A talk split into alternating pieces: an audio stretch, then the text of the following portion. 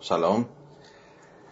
شب همگی بخیر. امیدوارم که سر حال قبراق باشید و حالتون خوب باشید خب قبلا هم گفتم یک بار دیگه هم باید محض یادآوری خدمتون عرض بکنم که روش خواندن من تا جایی که به این کتاب مربوط میشه که متفاوت خواهد بود. احتمالا دیگه دستتون اومده. اگر جلسات قبل دنبال کرده باشید ماجرا از این قراری که به زبان ساده حرف آیدونو بهانه است.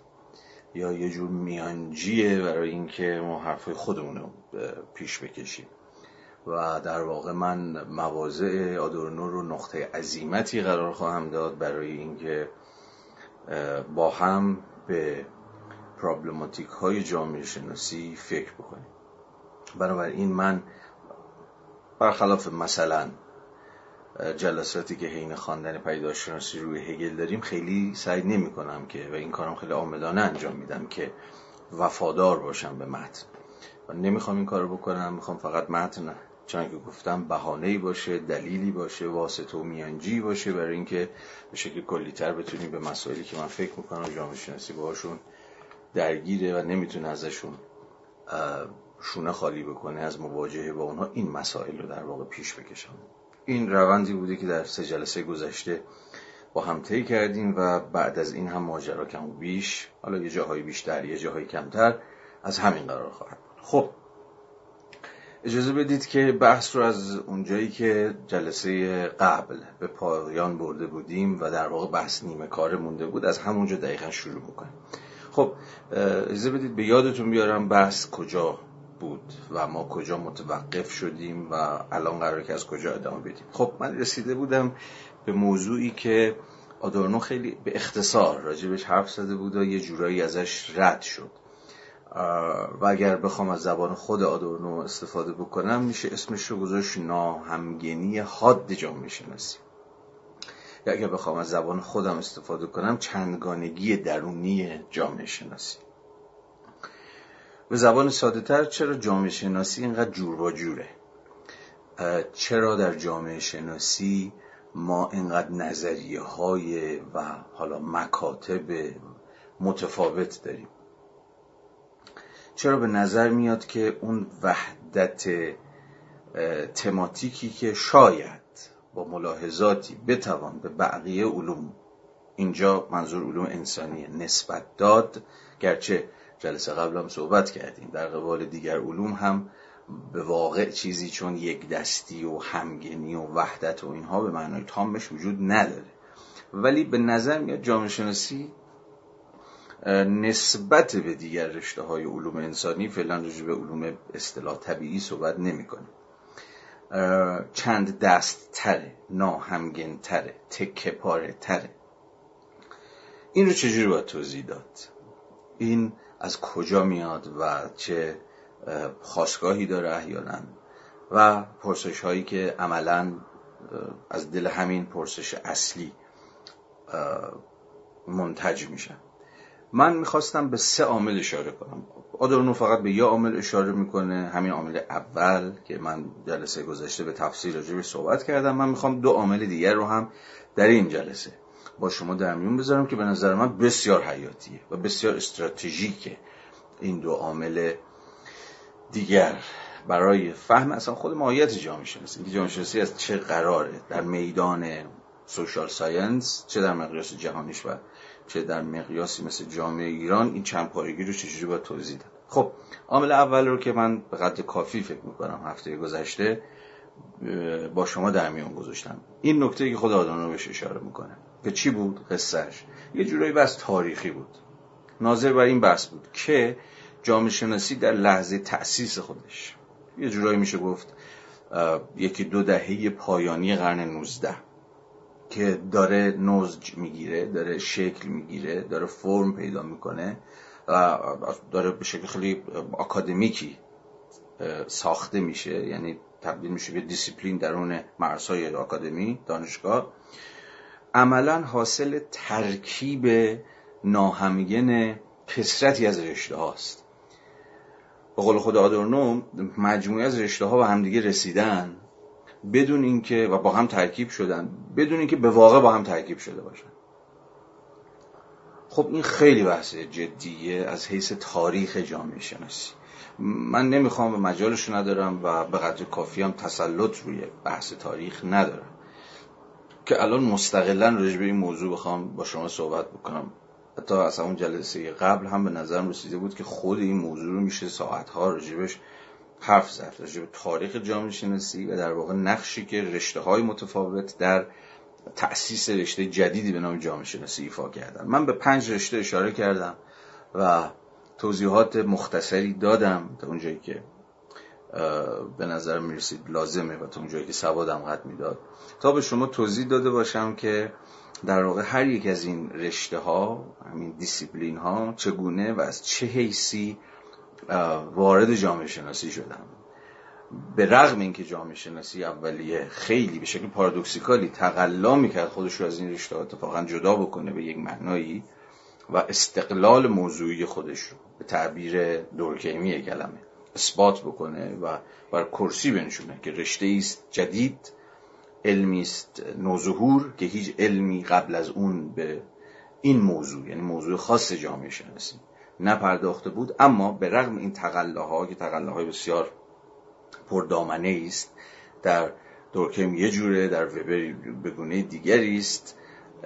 اما با وجود این تلاش برای مرزگذاری با این دیسیپلین ها اما این دیسیپلین ها در نهایت در اون جامعه شناسی باقی موندن و عملا هر کدوم از اینها جامعه شناسی رو یک سمت سوی کشوندن و هنوزم که هنوزه جامعه شناسی شاید به معنای تام کلمه نتونسته خودش رو از این رشته ها جدا بکنه و همواره در پیوند با اینها باقی مونده به شکل های مختلفی که البته به زعم من به دینامیزم درونی جامعه شناسی منجر شد.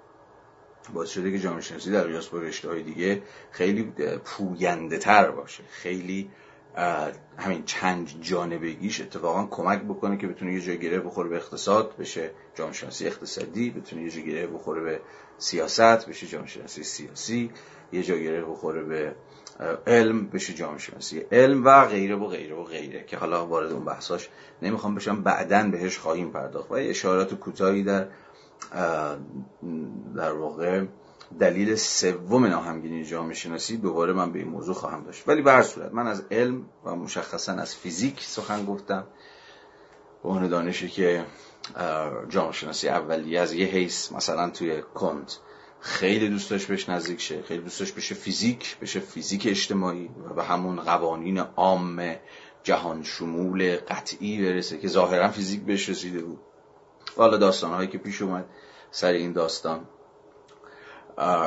و همزمان با این یعنی جریان پوزیتیویزم ازش یاد کردن یه جامعه پوزیتیویستی که به اون وحدت موضوعی و وحدت روش در علم قائل بود چه موضوع علم حالا انسان باشه علوم انسانی و چه موضوع علم طبیعت باشه علوم طبیعی. به حال بین اینها وحدت تماتیک متدولوژیک برقراره و عرض کردم خدمت شما که این میشه بنیاد اصلا هستی شناختی پوزیتیویسم که جوری هنوزم با ماست دیگه. یعنی هنوزم پوزیتیویستا و نو پوزیتیویستا روی همین بنیاد وحدت موضوعی و روش شناختی حساب باز می‌کنن پوزیتیویسم از اینجاست که جان می‌گیره و رونق پیدا می‌کنه. اشاره کردم که تقریبا همزمان با این گرایش در جامعه شناسی که می‌خواست جامعه شناسی به فیزیک نزدیک بکنه یعنی علوم طبیعی نزدیک بکنه و بگم الان جامعه شناسی یه جورایی شعبه است از شعب علوم طبیعی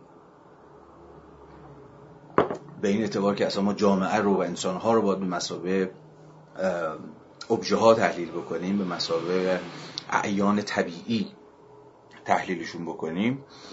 شاخه دیگری وجود داره که بسیار جدیه. و این تنش همین امروز هم باز با ما هست درون جامعه شناسی که خب بیشتر ورژن آلمانیه. اگر پوزیتیویزم جامعه شناختی اولیه خاستگاهش تو فرانسه است و مثلا با کسایی مثل کنت و از اون مهمتر دورکیم تعریف میشه این سمت ماجرا مثلا نزد کسانی مثل وبر و نوکانتی های پیشا وبری ریکر بیندلباند و بقیه همه تقلا بر سر چیه؟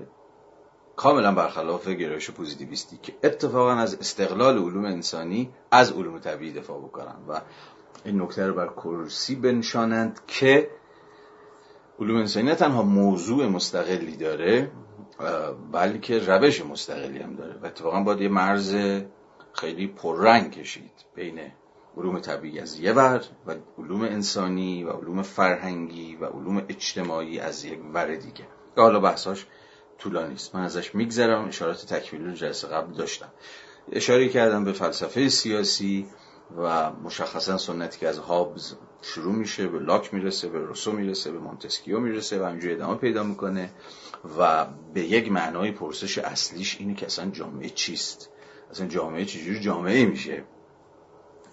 به تعبیری که در قاموس خود فلسفه سیاسی کلاسیک هست. ما چگونه از وضع طبیعی به وضع مدنی گذر می‌کنیم. یعنی انسان از موجود طبیعی اصلا میشه موضوع میشه یک موجود سیاسی میشه یک موضوع موجود اجتماعی به معنای دقیق کلمه. این این پرسش این پرسش محوری فلسفه سیاسی یقه جامعه شناسی رو هم گرفته و بسیاری از بحث هایی که ناظر بر یک جور جامعه شناسی فلسفیه یا در واقع سعی می‌کنه بنیادهای متافیزیکی خود جامعه شناسی رو تثبیت بکنه خواستگاهاش داخل فلسفه سیاسی است و پرسش هایی که از فلسفه سیاسی نشت کرده و وارد جامعه شناسی شده. برای همین هم هست که برای حالا ما جامعه شناس ها خواندن لاک خواندن هاوس خواندن روسو به رغم اینکه فیلسوفن ولی یه جورایی از نون شب واجب تره چون پرسش های آغازین رشتمون رو اونها پرسیدن فارغ از اینکه ما چقدر با پاسخ های همراه باشیم یا نباشیم. سوم به روانشناسی اشاره کردم که همسایه ترین هم موقع که جامعه شناسی داشت تأسیس می‌شد همسایه ترین دیسیپلین به جامعه شناسی بود و جامعه شناسی خیلی زور زد که خودش از روانشناسی جدا بکنه و بگه پرسش هایی که من دارم پرسش هایی نیست که روانشناسی هم داره. و همون بحث نظریه گشتالت که مطرح کردم.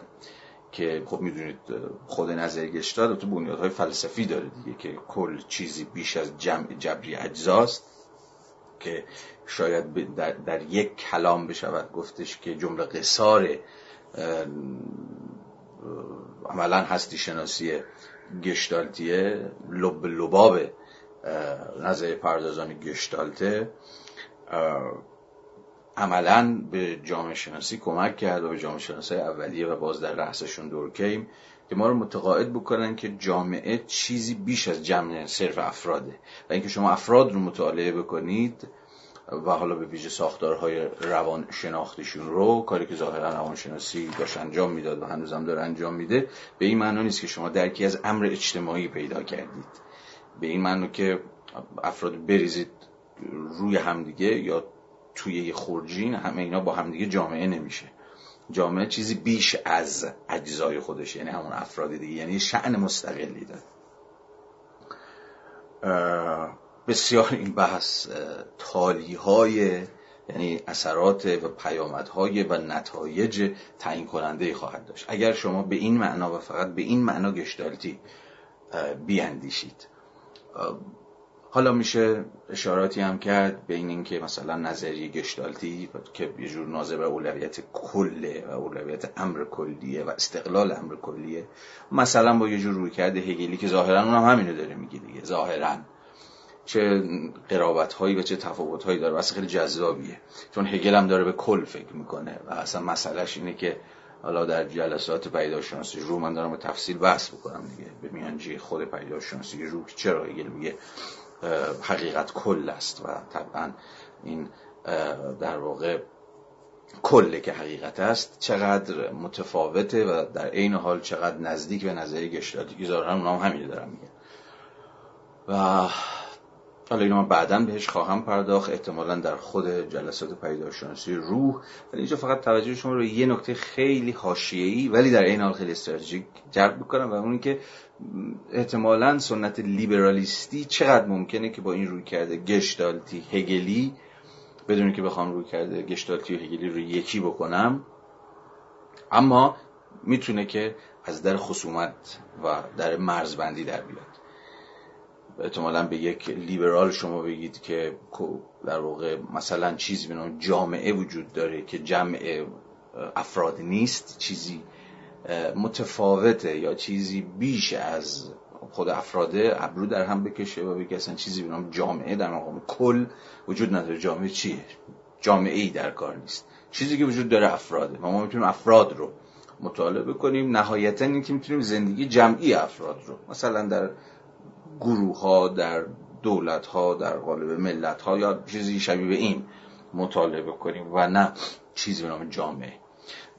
خب شما می‌تونید به خاطر بیارید اون جمله معروف مارگارت تاچر رو که در واقع جامعه وجود ندارد. فقط افراد وجود دارند. در واقع حرف تاچر که نیست که حرف یک تاریخ سنت لیبرالیستیه که همیشه مسئلهش فرد بوده. نه فقط حقوق فردی و اینکه مثلا کل حالا نمایندهش هم طبعا میشه دولت دیگه تو نظریه سیاسی. و اینکه بخواست لیبرال ها همیشه می‌خوان دولت رو بزنن به این اعتبار امر کلی رو هم می‌زنن و می‌خوان از اجزا و از افراد دفاع بکنن. حالا این می‌تونیم بیاندیشیم که این مفروض لیبرالیستی حالا در جامعه شناسی احتمالا چه معنایی خواهد داشت؟ در اون صورت آیا اصلا لیبرالیزم و جامعه شناسی به معنایی می‌تونن به هم نزدیک شن می‌تونن با هم گفتگو بکنن؟ اصلا شما می‌تونید هم زمان لیبرال باشید و جامعه شناس باشید به این معنایی که من دارم ازش سخن میگم یا نه. نمی‌خوام بهش بپردازم و تفصیل بیشتری بهش بدم فقط می‌خوام سوال ایجاد کنم که گوشه ذهنتون باشه و شاید بعدها به شکلهای مختلفی با بهش فکر کردید. نمی‌دونم. بگذاریم از این هم.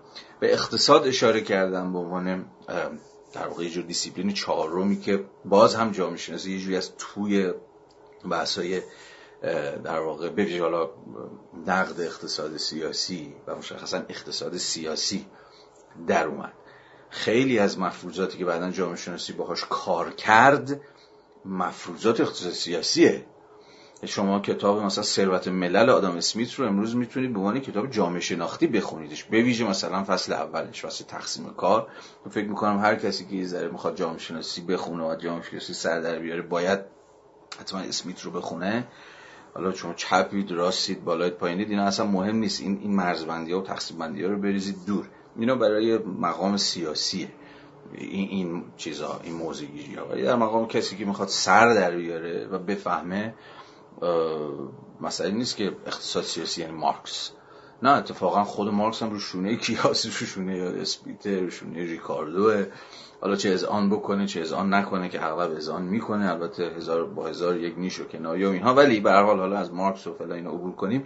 به این حقیقت می‌خوام اشاره بکنم که جامعه شناسی غیر از فیزیک فلسفه سیاسی و روانشناسی گفتگوی درونی بسیار بسیار تنگاتنگی و در هم تنیده همیشه با اقتصاد سیاسی داشته ای که ما امروز مارکس رو جامعه شناس می‌دونیم یا میتپونیمش توی کلاسیک های جامعه شناسی در صورتی که مارکس خب به معنی که جامعه شناس نیست که. قبل از اینکه اصلا چیزی به نام جامعه شناسی بخواد به عنوان رشته آکادمیک تاسیس بشه مارکس افتاد مرد. و خب اصلا آدم آکادمیکی به اون معنای کلمه نبود. این یعنی آکادمیسیان نبود. یکی از سوال هایی که باید بهش جواب داد همینه دیگه. خب ما چجوری مارکس رو میاریم تو جامعه شناسی در صورتی که خودش همیشه بحثش اینه که کارش نقد اقتصاد سیاسیه. یکی از دلایلش فقط یکی از دلایلش اینه که مارکس عملا با همون مفروضاتی با همون مبانی با همون سوالاتی داره کار می‌کنه که بعدا میشه مفروضات و مبانی و سوالهای خود جامعه شناسی مثلا یک مورد بگم و بگذرم. مسئله عملیات و ساختار به زبانی که حالا امروزه جامعه شناسی به کار می‌بره یا حالا سوژه ابژه و این یه ذره فلسفی تر کلمش خب یه جورایی پرسش مارکسیه. نه که پرسش فقط مارکس ها پرسشی که تو مارکس محوریت داره. مثلا به خاطر بیارید اون جمله آغازین مارکس رو در کتاب 18 همه به رومه روی بناپارت. که می‌گوید انسان ها خود تاریخ خود را می‌سازند اما نه تحت شرط که خود برگزیدند و نه تحت موقعیت هایی که خود انتخاب کردن با قول یه بابایی به نام آنتونی گیدنز که خب جامعه شناس گردن کلفت بریتانیایی هم هست این جمله مارکس یه جورایی لب لباب تنشیه که همیشه بین نظریه های قالب عاملیت و نظریه های قالب ساختار وجود داشته در جامعه شناسی. این, این تعبیر مارکسی از یه طرف داره عملیات رو به رسمیت می‌شناسه انسان ها خود تاریخ خود رو می‌سازن اما بلافاصله انگار به زبانی داره عملیات ازشون سلب می‌کنه اما نه تحت شرایطی که خود برگزیدن. و خب این به نوعی می‌شود گفتش که بیان لخت و اوریان و سریح مسئله عملیت ساختار در جامعه شناسیه و خب حالا مارکس حرف جدی سر این مسئله داره برای گفتن به ویژه مارکس جوان. که شما چجوری می‌تونید هم از یه جور ایجنسی دفاع بکنید عاملیت کنشگری اینجور داستان ها و در این حال هم نقش ساختارها رو که در واقع همون تعیین بخش های اجتماعی هن به خود کدنش ها نادیده بگیرید.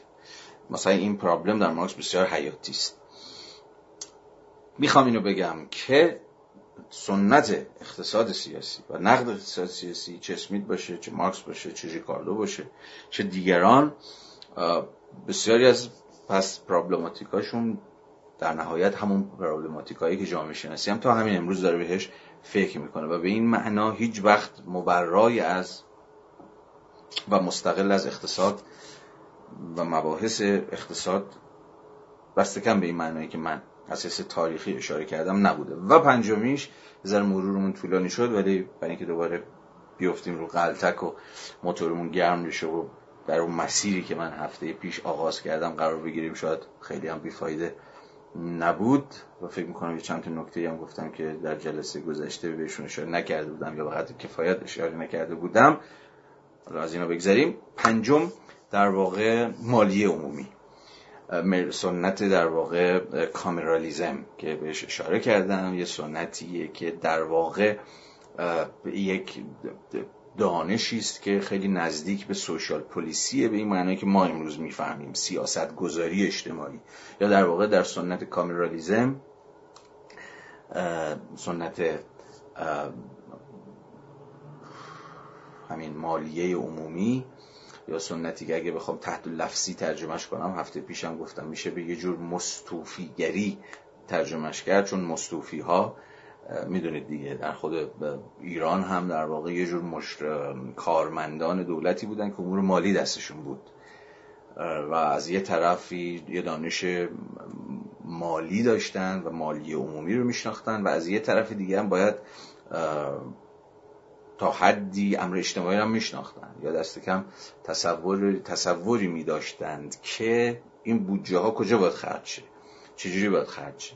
و البته چیزی بیش از مالی عمومی چون سیاست گذاری اجتماعی که فقط منطق بودجه ریزی نیستش که چه مقدار پول رو به کجا به کدوم پروژه و غیر و غیر اختصاص بدیم. ماهیتا برمیگرده به اینکه چه سیاستی رو باید در قبال این موضوع یا آن موضوع اجتماعی در پیش گرفت. به این اعتبار سنت کامرالیزم به رغم اینکه ریشه در سنت مالیه عمومی داره اما چیزی بیش از سنت مالی عمومی هم هست و به این معناست که می‌شود گفت سوشیال پلیسیه سیاست گذاری اجتماعیه. یعنی پیوندی است بین یه دانش نظری راجع به مسائل اجتماعی چیه؟ بحران های جامعه چیه؟ کدوم بخش جامعه نیاز به سیاست گذاری داره؟ نیاز به مداخله داره؟ و غیره و غیره. خب بخشی از طبعا می شود حد زد که دانش دیوانی است و دانش بروکراتیکه. و از یه طرف دیگه ای چیزها بنیادهای بسیار پراتیک داره. دانشی است در خدمت یه پراکسیس اجتماعی دیگه. اشاره کردم یه بار دیگه هم اشاره می‌کنم که یکی از دلایلی که مثلا کسی مثل وبر در اون مقالاتی در کتاب روششناسی علوم اجتماعی به فارسی هم ترجمه شده اینقدر داره زور می‌زنه تا ما رو متقاعد بکنه که جامعه شناسی و به معنای عامتر social science کارش این نیست که چه باید کرد و چه نباید کرد دقیقا برمیگرده به خاستگاهی که جامعه شناسی به در سنت آلمانی در سنت social policy داره. یعنی انگار جامعه شناسی برای اینکه در نهایت بگه چیکار باید بکنیم. اونم به کی؟ طبعا به دولت دیگه. اتفاقا وبر تلاشش اینه تلاشش اینه که جامعه شناسی از دولت جدا کنه. این نکته خیلی مهمیه که کمتر روش ما بایستادیم و کمتر در فهم وبر توجه ما رو جلب کرده. اتفاقا وبر کسیه که بیش از هر جامعه شناسی دیگری از این حیث داخل پرانتز مقایسهش کنید با کسی مثل دورکیم که از سنت پوزیتیویسم فرانسوی میاد و حالا امروز هم اشاره خواهم کرد که چقدر این سنت پوزیتیویسم فرانسوی از کنت تا دورکیم تا حتی همین امروز اتفاقا مسئلهش اینه که جامعه شناسی چگونه می‌تونه به روند اصلاح اجتماعی گره بخوره به روند مهندسی اجتماعی گره بخوره به خدمت تغییر وضعیت ها در بیاد. و عموما هم در پیوندش با دولت. البته کمتر نزد دورکیم کمتر نزد دورکیم گرچه دورکیم هم بنا به حالا ملاحظاتی که بعدا بهش اشاره خواهم کرد نگاه جدی به دولت اتفاقا داشت. بلکه بیشتر نزد کند. اما حالا این اسم رو ول کنیم. خود پرابلم و خود مسئله رو بچسبیم. دارم چی میگم؟ دارم اینو میگم که سنت آلمانی جامعه شناسی که گندش ببره. با سنت پوزیتیویستی جامعه شناسی از حیث پیوند دانش جامعه شناسی با امر عملی با امر سیاست گذاری با امر اصلاح اجتماعی با امر مهندسی اجتماعی یا هر چیزی شبیه به این بسیار با هم دیگه متفاوتن. وبر می‌خواد این پیوند قطع کنه بگه اصلا جامعه شناسی کارش این نیست که بگه شما چیکار باید بکنید چیکار نباید بکنید نه به شما نه به دولت نه به این نهاد نه به اون نهاد. و به این معنا نمی‌تونه چراغ راه شما باشه. اعمال شما رو رفتار شما کنش های شما و تصمیم های شما رو جهت بده. من مفصل بحث کردم در اون دوره ای که مقالات روششناسی علوم اجتماعی رو میخوندم اگر براتون جالبه که خب اولا که خودت رو بخونید خود اون کتاب رو و اگر حالا حوصلتون کشید اون فایل رو هم گوش بدید. شاید براتون این قضیه بیشتر باز بشه چون من الان اینجا بیشتر از این نمی‌تونم باز کنم. خب چون مبانی در کان کانتیانیزم کانتگرایی و نو کانتگرایی وبر داره این چیزی که داره میگه. و حالا چیزی داره پایه هایی داره در در واقع یه جور دین وبر به نیچه و اینجور قصه ها که من اشاره بهش نمی‌تونم الان اینجا بکنم. فقط اینو می‌تونم به شما بگم که این دو تا سنت رو باید متفاوت بفهمید. سنت کامرادیزم اتفاقا در, در شاخه آلمانی بیشتر به جامعه شناسی گره خورد و وبر اینجا وایساده و می‌خواد سنت قطع بکنه. حالا که چقدر موفق میشه چقدر موفق نمیشه اینها داستان دیگری است. ولی یکی از به حال مواردی که و این جزء معدود مواردی که آدم در اینجا بهش اشاره می‌کنه از قبل کامرالیزم تا جایی که کامرالیزم مالیه عمومیه وارد جامعه شناسی شد در واقع روش های آماریه روش های ریاضیاتیه. چون مستوفی ها همون در واقع کامرالیست ها عدد رقم دستشون بود دیگه. و با تعیین منطق بودجیریزی و اینجور قصه ها دستشون بود و متناسب با حالا فهمی که از اولویت های سرمایه گذاری یا بودجه دولت داشتن و از این حیث بسیاری از دانش های اولیه‌ای که در حوزه ریاضیات و آمار و ارقام و اینجور قصه ها وارد جامعه شناسی شد و خب امروز هم دیگه در شاخه جامعه شناسی آماری که خب خیلی امروز متورم شده. دست بر قضا از سمت سنت آلمانی وارد جامعه شناسی شد و نه اونقدر از سنت پوزیتیویزم فرانسوی. شما فکر می‌کنید خب امروز هم همینه دیگه. میگه مثلا جامعه شناسی پوزیتیویستی میگیم حوصله‌اش نداریم. من منظورمون جامعه شناسی آماری عدد رقم و اینها. فکر می‌کنیم این پوزیتیویستا هستن که خیلی فقط شیفته عدد رقمن. گرچه اونها کارهای بسیار مهمی کردن در زمینه آماری سازی جامعه شناسی. حالا ضریب همبستگی ها نمی‌دونم و داستان های دیگری که بماند. ولی همپای پوزیتیویزم شاخه کامرالیستی در واقع آلمانی از حیث پیوندش با سیاست گذاری اجتماعی و منطق بودجه‌ریزی و غیره و غیره هم بسیار در واقع امور ریاضیاتی رو وارد جامعه شناسی کرد و امروز یکی از شاخه های اصلی و گردن کلفت جامعه شناسی همینه دیگه. شما جامعه شناسی می‌خواد بخونید باید چندی واحد آمار پاس بکنید. آمار در علوم اجتماعی کتاب های خاص خودش داره و برای خیلی ها اصلا جامعه شناسی تا جایی که بتونه به زبان ریاضی سخن بگه می‌تونه علم باشه. اینو باش بسیار آشنایید دیگه. تو اقتصادش هم همینه. تو اقتصادش هم به حال جریان غالب اقتصاد جریان اقتصاد آماری دیگه یا اقتصاد ریاضیاتیه که حالا در انواع اقسام اقتصاد سنجی ها و اینجور چیزها خودشون نشون میده. و این خب خیلی با مثلا سنت اتریشی سنت اتریشی هایی که پدران یه جور نو لیبرالیسم متأخرن می‌دونید تو به شدت با ریاضیاتی سازی اقتصاد مشکل داشتن. چون که حالا این دیگه پرانتز تو پرانتزه فقط بگم و بگذرم در جلسه در دوره نولیبرالیسم به تفسیر راجبش من بحث کردم. ولی یکی دلایل مخالفت نولیبرال های اتریشی با ریاضیاتی سازی اقتصاد اینه که توهم عینیت ایجاد می‌کنه برای اقتصاد. در صورتی بنیاد اقتصاد رو سوبژکتیویته است. یعنی روی ذهنیت خود مصرف کننده هاست. ذهنیتی که یا به قول اونها سوبژکتیویته ای که بسیار متغیره و هیچ بنیاد عینی هم نداره. مثلا در حوزه نظری ارزش هم می‌دونید دیگه. اتریشی ها هم پای بسیاری از دیگر نظریه اقتصادی به بنیاد در واقع به نظریه سوبژکتیویستی ارزش قائلن. اگه ارزشی که امر عینی درون کالا نیست. برخلاف تلاشی که مثلا مارکس سعی کرده بود انجام بده که بگه آقا ارزش کالا به یه چیز خیلی ابژکتیویه که توشه و اونم کاره. یا به تعبیر بهتر مقدار زمان کار اجتماعیه که صرف کالا شده. و اونه که در نهایت ارزش کالا رو تعیین می‌کنه که خب ادامه مارکس اسمیت و ریکاردو این هم هست دیگه. ولی نظرهای سوبژکتیویستی ارزش غالب اینن که اصلا این خبرها نیست.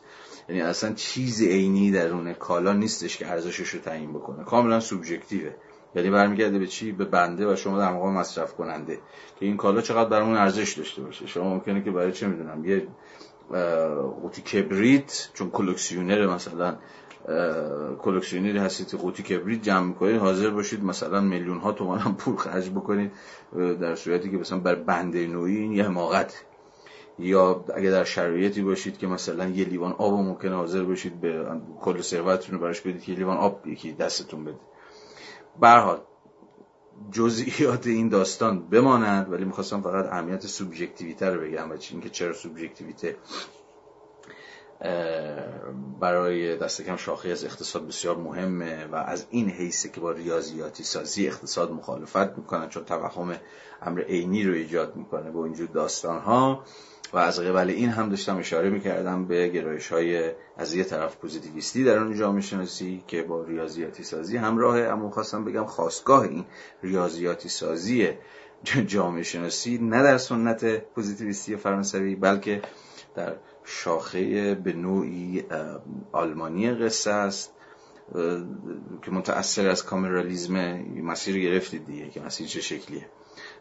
ولی کسی مثل وبر همه همش رو صرف این کرد که اتفاقی پیوند رو قطع کنه. چون بیش از اون که البته با ریاضیاتی سازی جامعه مشکل داشته باشه با این مشکل داشت که بنیاد این کامرالیزم اینه که جامعه شناسی رو به یک دانش عملی تبدیل بکنه. یعنی دانشی که بتونه پاسخهایی داشته باشه برای چه باید کرد. و از این حس مثلا گره بخوره به دولت و فلان و فلان. در همین کافی است. این اولیشو ببندیم. داشتم دلایل ناهمگنی و چندگانگی جامعه شناسی رو توضیح می‌دادم. گفتم سه تا دلیل می‌خوام براش بیارم. دلیل اول گفتم که نشه از همین ترکیب شترگاف بلنگی اگر بتوانم بگویم جامعه شناسی در لحظه تاسیس خودش که عملا یه جور حاصل گره خوردن جامعه شناسی با مجموعه دیسیپلین های هم عصر خودشه که حالا قصه شده حدی خدمتون توضیح دادم. اما عامل دوم. عامل دوم رو می‌خوام با امانت گرفتن مفهوم پردازی هابرماس در اون کتابی که فکر می‌کنم دو جلسه پیش بود. حالا مطمئن نیستم فکر کنم دو جلسه پیش جلسه دوم بود. خدمت شما معرفی کردم که خوشبختانه فارسی خیلی خوبی هم ترجمه شده به نام دانش و علایق بشری. مترجم ما ترجمه کرده شناخت و علاقه های انسانی که خب درست هم است knowledge and human interests. به شما گفتم که اگر به خاطرتون مونده باشه و اگر اون بحث رو دنبال کرده باشید ها به مسترم کتاب که بسیار کتاب مهمیه و من توصیه اکید می‌کنم که حالا چه جامعه شناسی دوست دارید چه ندارید چه هرچی اون کتاب رو ببینید. در واقع یه ادعای کلی داره و اون اینه که شناخت یا همون نالج درایو داره رانه داره. یه سری رانه هایی هستند که رانه به مثلا چیزی که هول میده. اصلا فرض کنید این اصلا اسمش روشه دیگه رانه. رانه ها نیروان فورسن. فورسایی که در واقع به شناخت جهت میدن. نه؟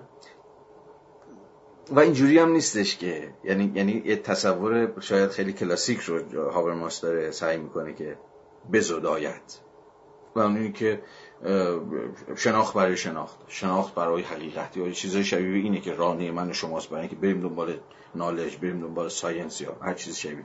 بابش میگه نه از این خبران نیست.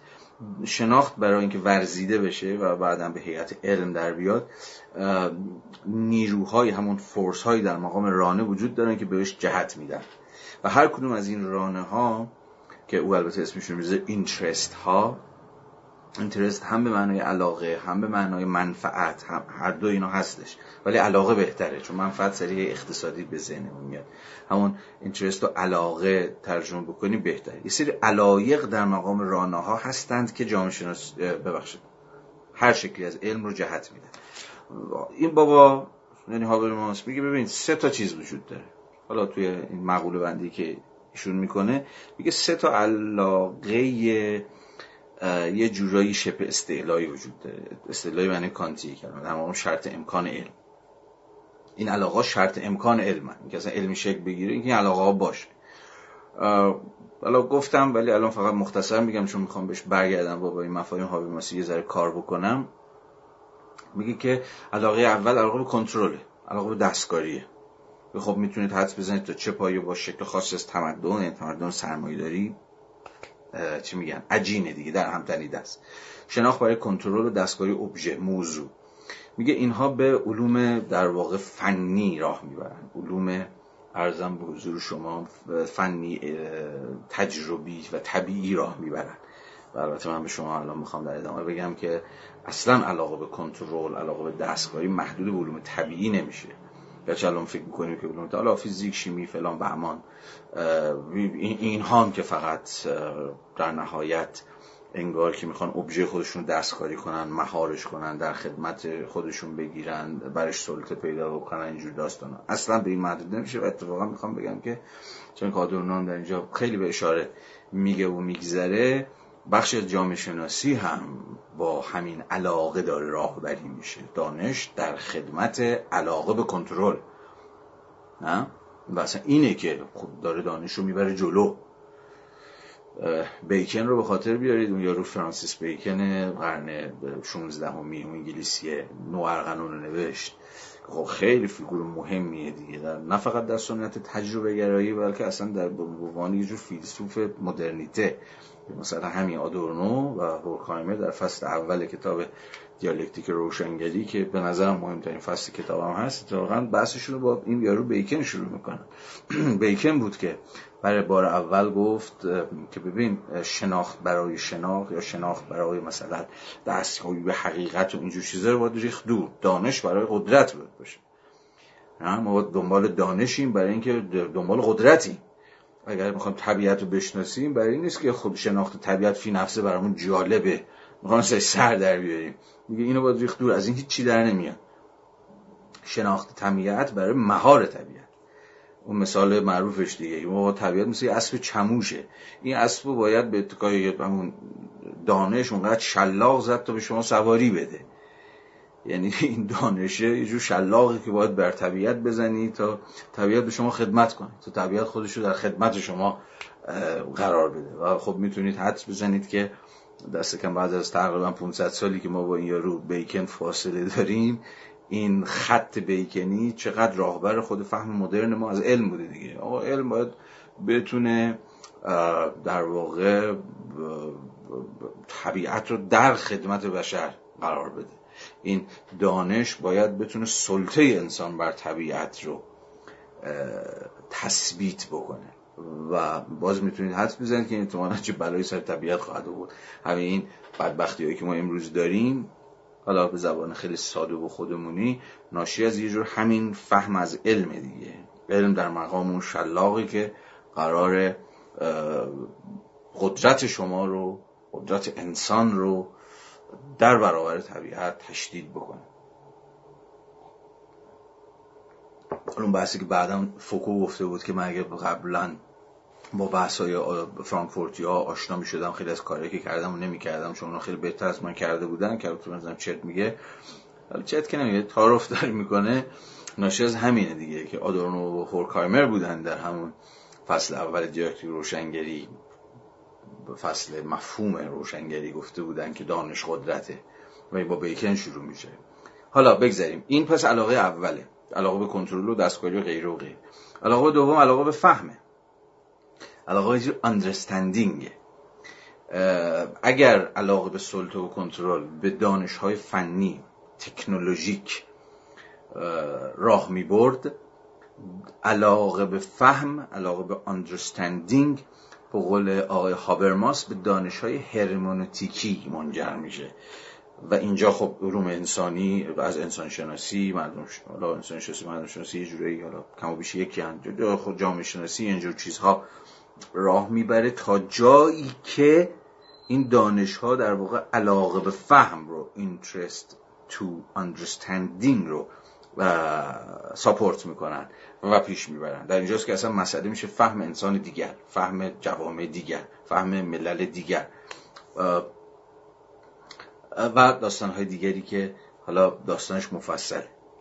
اگه اون بالاییه یعنی اولیه علاقه به کنترل و دستکاری ابزار اصلیش تکنیک بود یعنی علم از مجرای تکنیک بود که می‌تونست کنترل رو و مهار رو و سلطه رو و دستکاری طبیعت رو پیش ببره دانش در ورژن هرمونیتیکی خودش ابزارش زبانه زبان معنی بسیار وسیعه کلمه.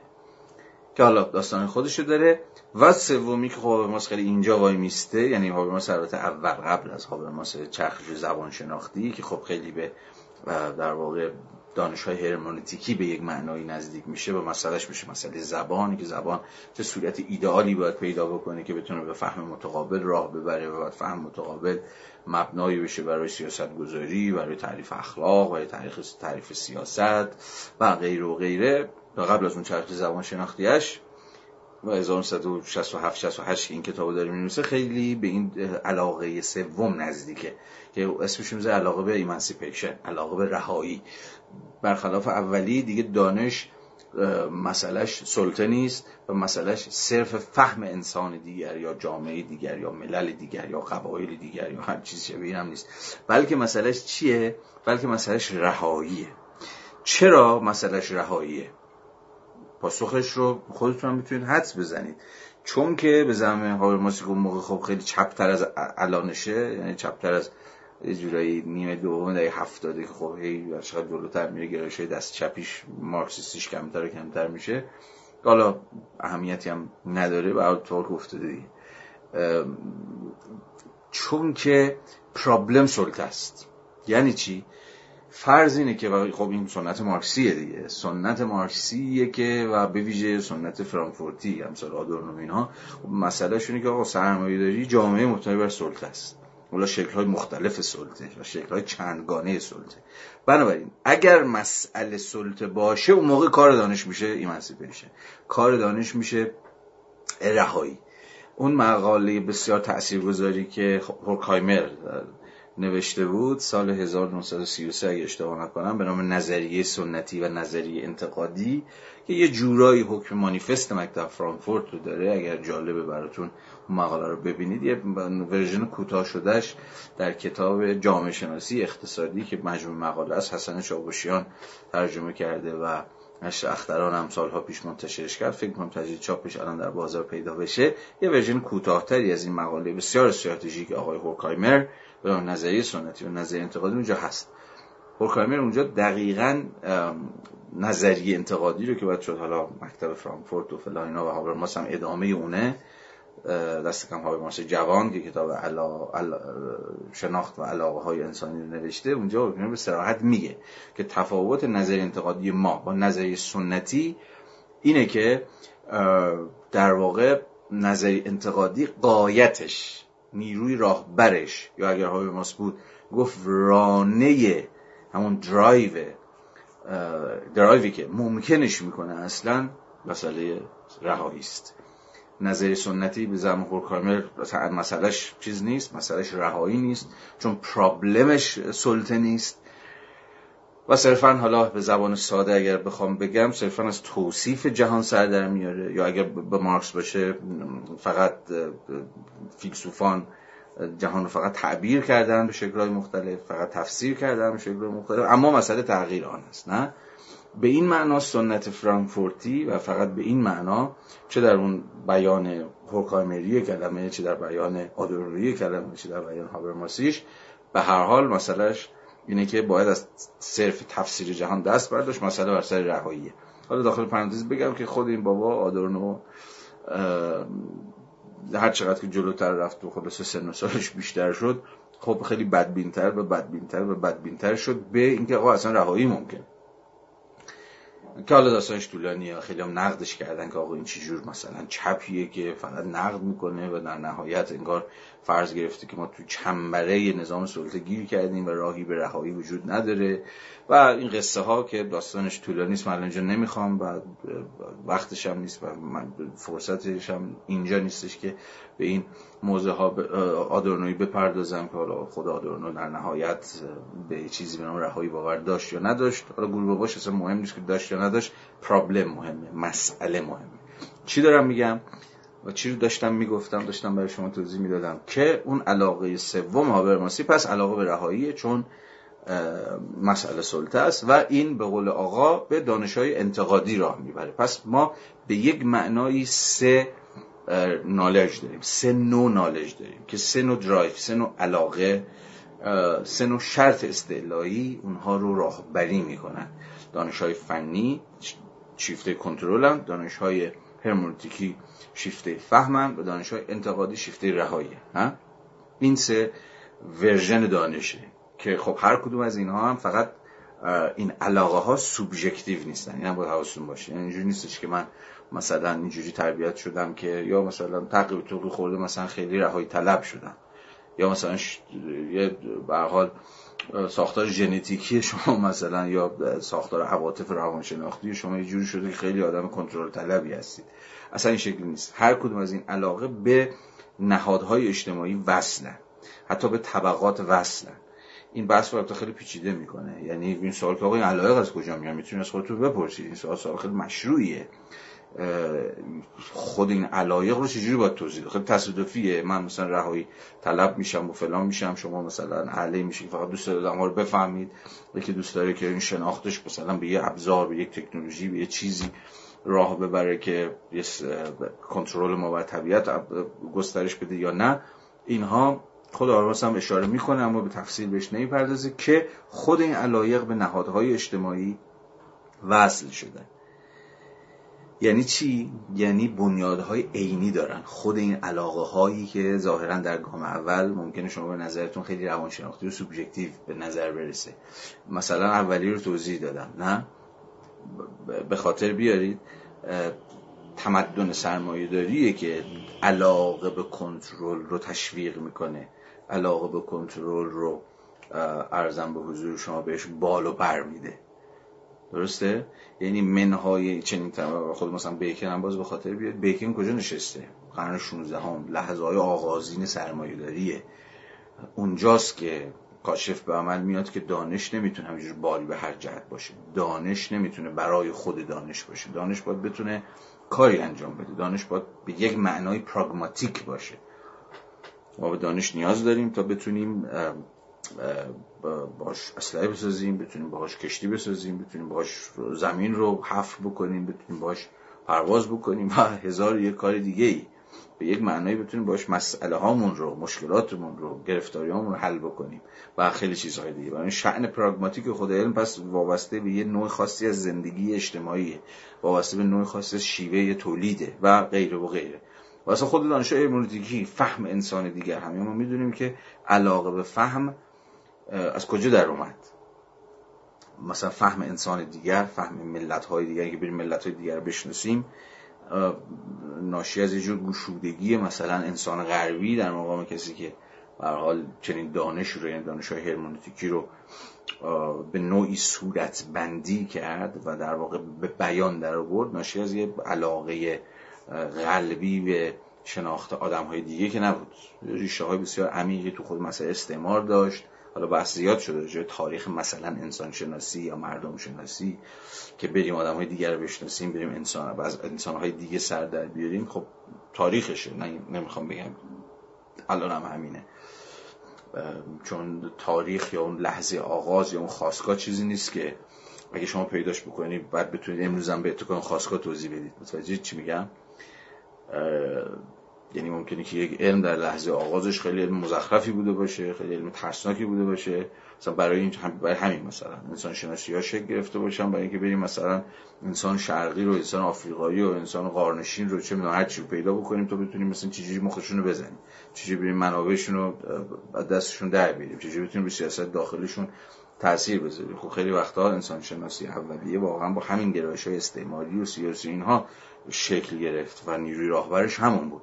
اما به این معنی نیست که انسان شناسی امروز هم شما همینجوری می‌تونید توضیح بدید. یعنی خواستگاه یک امر آغازینی نیست که تا همین امروز هم کش اومده باشه.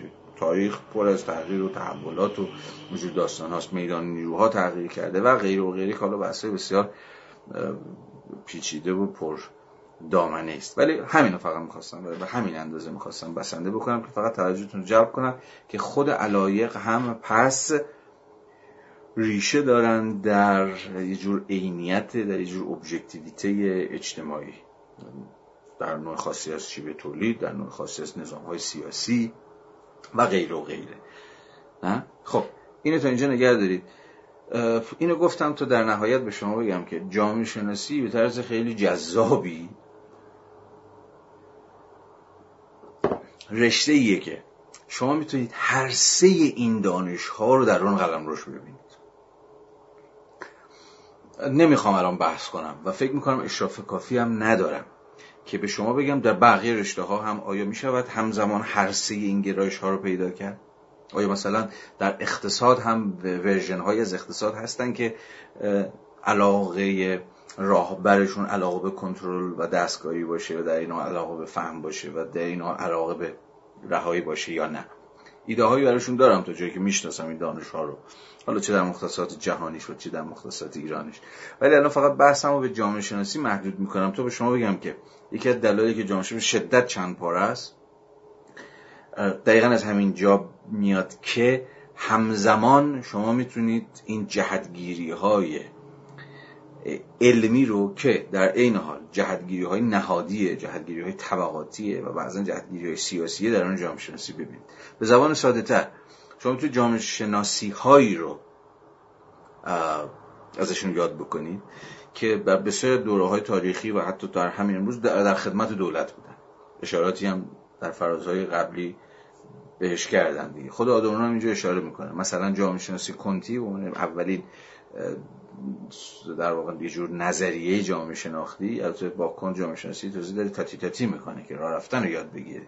ولی به هر حال کسی مثل کنت جامعه شناسی رو در خدمت چی می‌خواست؟ مهندسی اجتماعی و بعدا که حالا ذره مغزش پارسنگ برداشت اون اواخر عمرش فکر می‌کرد که جامعه شناسی اصلا می‌تونه یه دین جدید بشریت باشه. و شما بگه چیکار بکن چیکار نکن چجوری زندگی کن دنبال چه اهدافی باش دنبال چه قایاتی باش جامعه این چجوری باید سامان داد و غیره و غیره. دیگه پاک از دست رفت کند. ولی خب در با مزه شده بود دیگه که فکر می‌کرد پیامبر مثلا اصل جدید و جامعه شناسی رو میشه به حتی یک دین سکولار شده در آورد خب اونجا جامعه شناسی چیه؟ جامعه شناسی در خدمت چیز مداخله فرادستانه در امر اجتماعی اصلا اینجور مهندسی اجتماعیه که بخشی از این مهندسی رو بروکرات های دولتی باید انجام بدن. نه؟ و جامعه شناسی در, در ایران هم همین. اگه بخوام تاریخ جامعه شناسی در ایران هم بررسی بکنیم نکته جالب می‌دونین چیه؟ اولین گرایش جامعه شناسی که وارد ایران میشه اساس نهادی وصله به چی؟ وصل مؤسسه مطالعه تحقیقات اجتماعی که نسخه اولیه دانشکده علوم اجتماعیه در سال 1337 شکل می‌گیره. اتفاقا برای این شکل می‌گیره که در والا مثلا همکاریش با نهادهای دولتی سازمان برنامه بودجه خیلی از وزارت خونه ها از یه طرف در پیوند با اصلاحات ارزی و غیر و غیره. اتفاقا دانشیه که قرار دولت بگه به یک معنایی دانش اجتماعی مد نظر دولت رو تولید بکنه. حالا اینکه چقدر تولید می‌کنه تولید نمی‌کنه اصلا دولت به حرفش گوش میده گوش نمیده اینا بازی قصه های دیگری داخل ایران. ولی از حیث ساختاری از حیث ساختاری فرض بر سر اینه که جامعه شناسی اولیه. یه سوالش مثلا چقدر 70 80 سال پیش که وارد ایران میشه و صاحب نهادی میشه و استاد استخدام می‌کنه دانشجو می‌گیره و گام های اولیه رو داره برمیداره از اساسا در پیوند با امر بروکراتیک دولتی. و به نوعی قراره که به دولت اون در واقع در حوزه سیاست گذاری ها اون بینشی که مثلا لازم داره رو به نوعی به دولت ارائه بده مثلا یکی از دلایلی که یکی از اولین حوزه های جامعه شناسی که ما در ایران داریم جامعه شناسی مثلا روستاییه. خب اینو شما نمی‌تونید توضیح بدید خب چرا جامعه شناسی روستایی؟ چرا جامعه شناسی مثلا صنعتی نه چرا جامعه شناسی کار شغل نه چرا جامعه شناسی ادبیات نه چرا جامعه شناسی روستایی؟ خب درش خیلی ساده است. در این جامعه شناسی شهری. خب در پیوند با اصلاحات ارزیه شما اصلاحات ارزی دارید در اوایل دهه 1340 و اتفاقا جامعه شناسی روستایی یه ابژه خیلی مشخص داره. روستاهایی که دارن دگرگون میشن روستاهایی که یه جورایی روستاییانی که دارن وارد شهر میشن تو شهرها دارن سرریز می‌کنن شهرها تو مسائل جدیدی دارن و این اقتضای چی داره؟ سیاست گذاری های اجتماعی بروز داره دیگه. و اینجا جامعه شناسی اتفاقا لازمه. جامعه شناسی باید بیاد و به این معنا کمک بکنه. کمک بکنه به دولت. فارغ از اینکه دولت اصلا گوشه چقدر بدهکاره حالا چی دارم میگم؟ دارم سعی می‌کنم این رو جا بندازم که درون جامعه شناسی چه در ورژن جهانیش چه در میدان ایران هر یک از این گرایش های سگانه دانش های فنی یا به عبارت بهتر میشه گفت جامعه شناسی در خدمت کنترل دستکاری و سیاست گذاری جامعه شناسی در خدمت قسمی فهم هرمونتیکی و جامعه شناسی در خدمت قسمی در واقع رهایی طلبی انتقادی هر هر سه اینها رو شما می‌تونید ردشون رو پیدا بکنید. مثلا جامعه شناسی های انتقادی جامعه شناسی هایی که حالا تا حدی به گرایش های دست چپی و اینها نزدیکن گرایش چی دارن؟ طبعا گرایش به کامل مسئلهش مسئله نقد سلطه است و اشکال متفاوت سلطه و در این حال در پی قسمی رهایی حالا فارغ از اینکه بتونن به چنین صورت بندی برسن یا نتونن برسن. پس پس فقط دارم به این نکته اشاره می‌کنم و توجهتون رو دارم سعی می‌کنم به این نکته جلب بکنم که این چند دستگی که شما می‌تونید ببینید یه جامعه شناسی دولتی جامعه شناس دولتی در خدمت اصلا مشاور دولت رسما. هی هم به دولت داره خدمات میده. پروژه‌اشو داره دولت می‌گیره. دستش تو جیب دولته. حالا این وسط مثلا چهار تا حرفم می‌زنه. در این حال مثلا جای جور جامعه شناسی های انتقادی همه این ها شما می‌تونید ببینید. این دقیقا برمیگرده به اینکه خود جامعه شناسی از اساس این چندگانگی ها رو داره. بسته به اینکه شما کجا ایستاده باشید.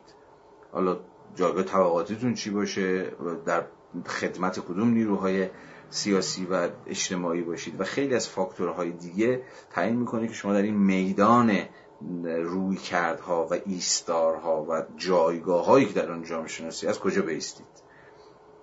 نه؟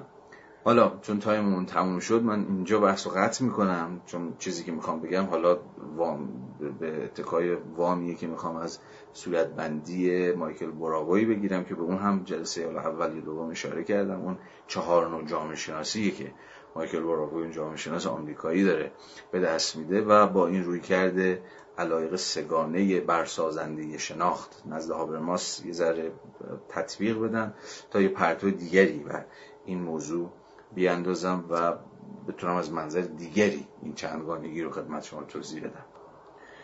خب داشتیم راجع به نایک دستی رشته جامعه شناسی سخن می‌گفتیم و رسیدیم به عامل دومی که من مایل بودم بهش اشاره بکنم و اینکه چرا جامعه شناسی همزمان دانشی است که هر سه علاقه هابرماسی که ازش سخن گفتم علاقه به کنترل به ویژه در خدمت و در پیوند با دولت علاقه به فهم در خدمت ارزم به حضور شما که پیوند برقرار کردن با انسان دیگر و علاقه به رهایی در خدمت نقد سلطه اجتماعی و اشکال متفاوتش. هر سه این علاقه ها در اون جامعه شناسی نماینده های مشخص خاص خودشونه داره. وقتی با عامل سوم برسم باز از منظر دیگه به این کسرت علایق برسازنده شناخت جامعه شناسانه اشاره دیگری خواهم کرد. اما الان می‌خوام که این بحث رو به اتکای بحث دیگری که به مواضع مایکل براوی مربوط میشه پیش بکشم. باز هم بگم بارها در این کلاس گفتم در این کلاس ها شاید هم براتون حوصله سربر باشه تکرار دوبارش اما من از گفتنش خسته نمیشم و اونم این که این اسم ها چشتون رو نگیره. اینکه من از هابرماس از آدورنو از براوی از ایکس ایگرگ زد اسم می‌برم این اسم ها قرار نیست که بحث منو مستدل بکنه. یعنی بگیم وای این چقدر اسم میاره وای این چقدر مثلا آدم های خفن رو می‌شناسه. این چیزایی که توی ایران هم بابه دیگه. یعنی وقتی یکی داره صحبت می‌کنه هی تپ و تپ اسم این اونو بیاره به نظر می‌رسه که خب خیلی دیگه حتما بارش باز هم بگم و باز هم بگم و دفعه آخر البته نخواهد بود که این اسم ها برای ما به خودی خود اهمیتی ندارن. اسم ها نظریه ها همه اینها. برای ما تا جایی مهمن و من فکر می‌کنم تا جایی اصلا بود بهشون گوش کرد که اینها نام مسئله ها باشن نام پرسش ها باشن.